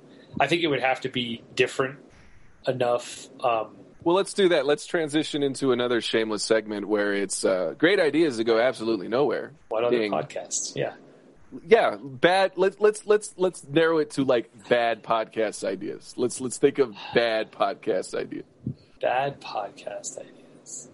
Fart rating. What did you What did you have for dinner last night? Like, who the fuck cares? Like, I don't. I mean, okay. To be fair, occasionally I will talk about food, but it has to be like groundbreaking, mind blowing for me to be like, oh, let me tell you about this. Dude, we are so having a Taco Bell episode. You don't even know. Uh, that's fine.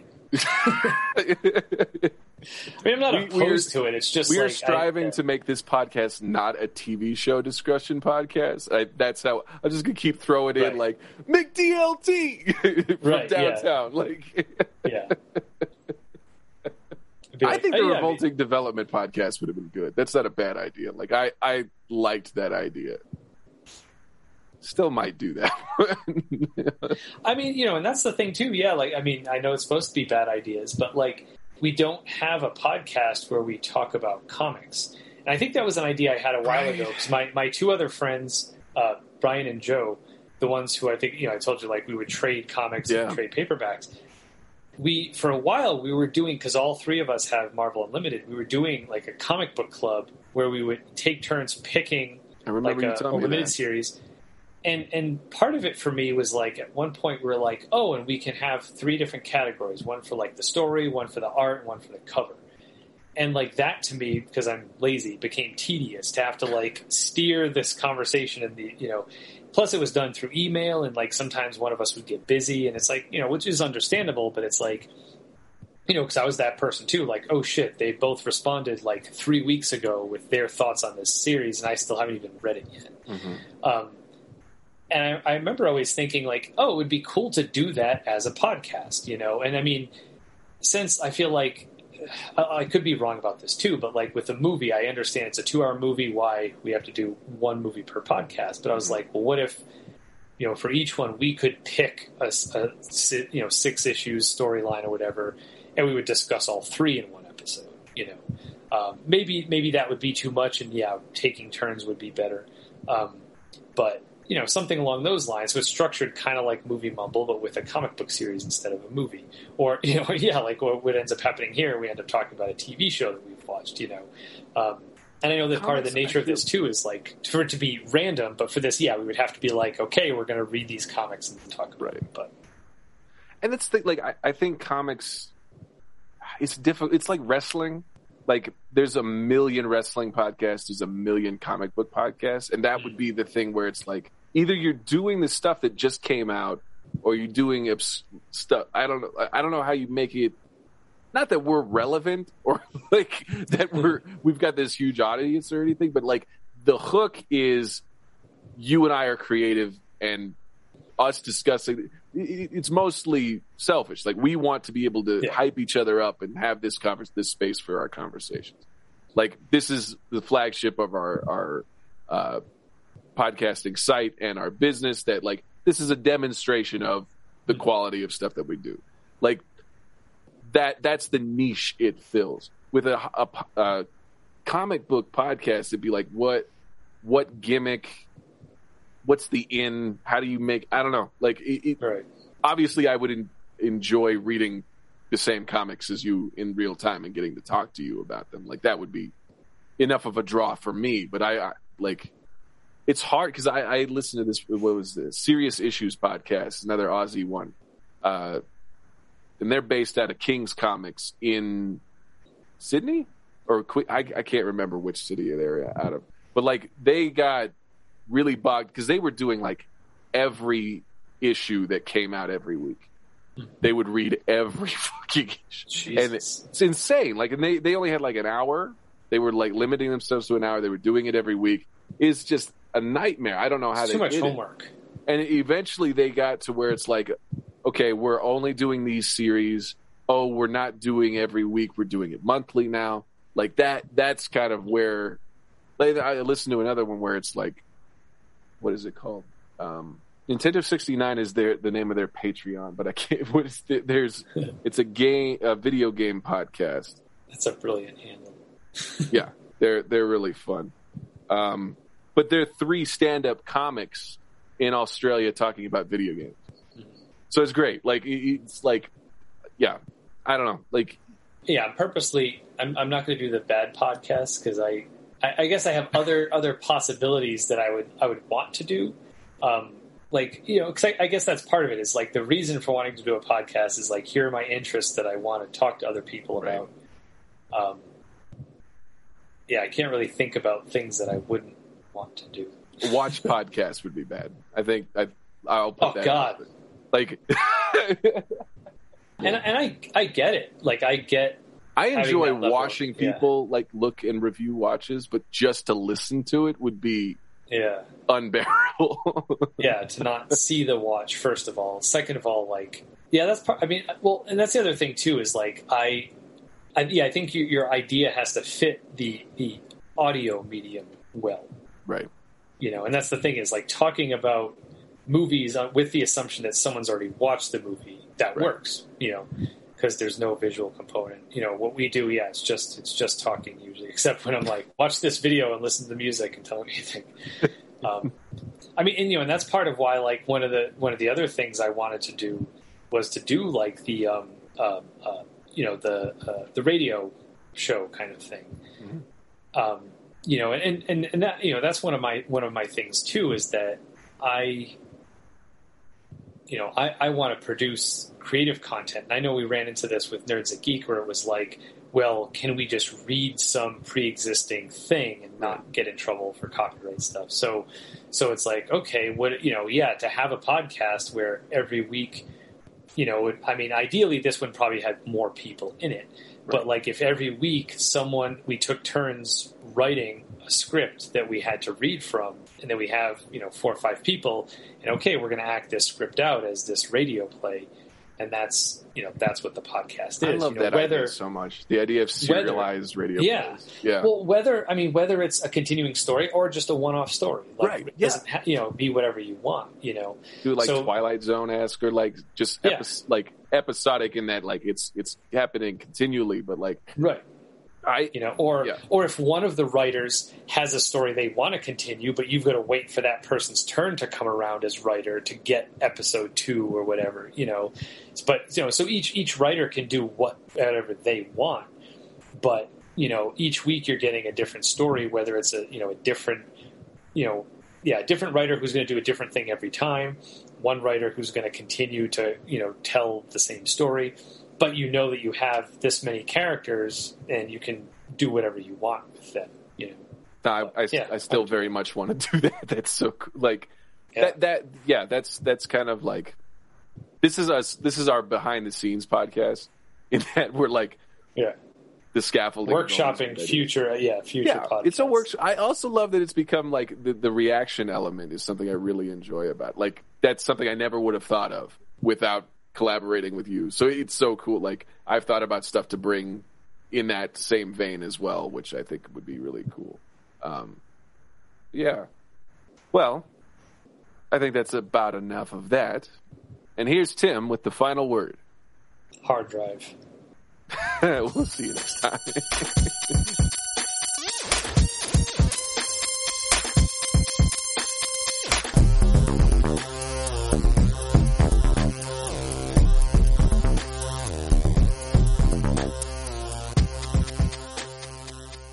As opposed to soft drive Supposed to soft walk soft walk.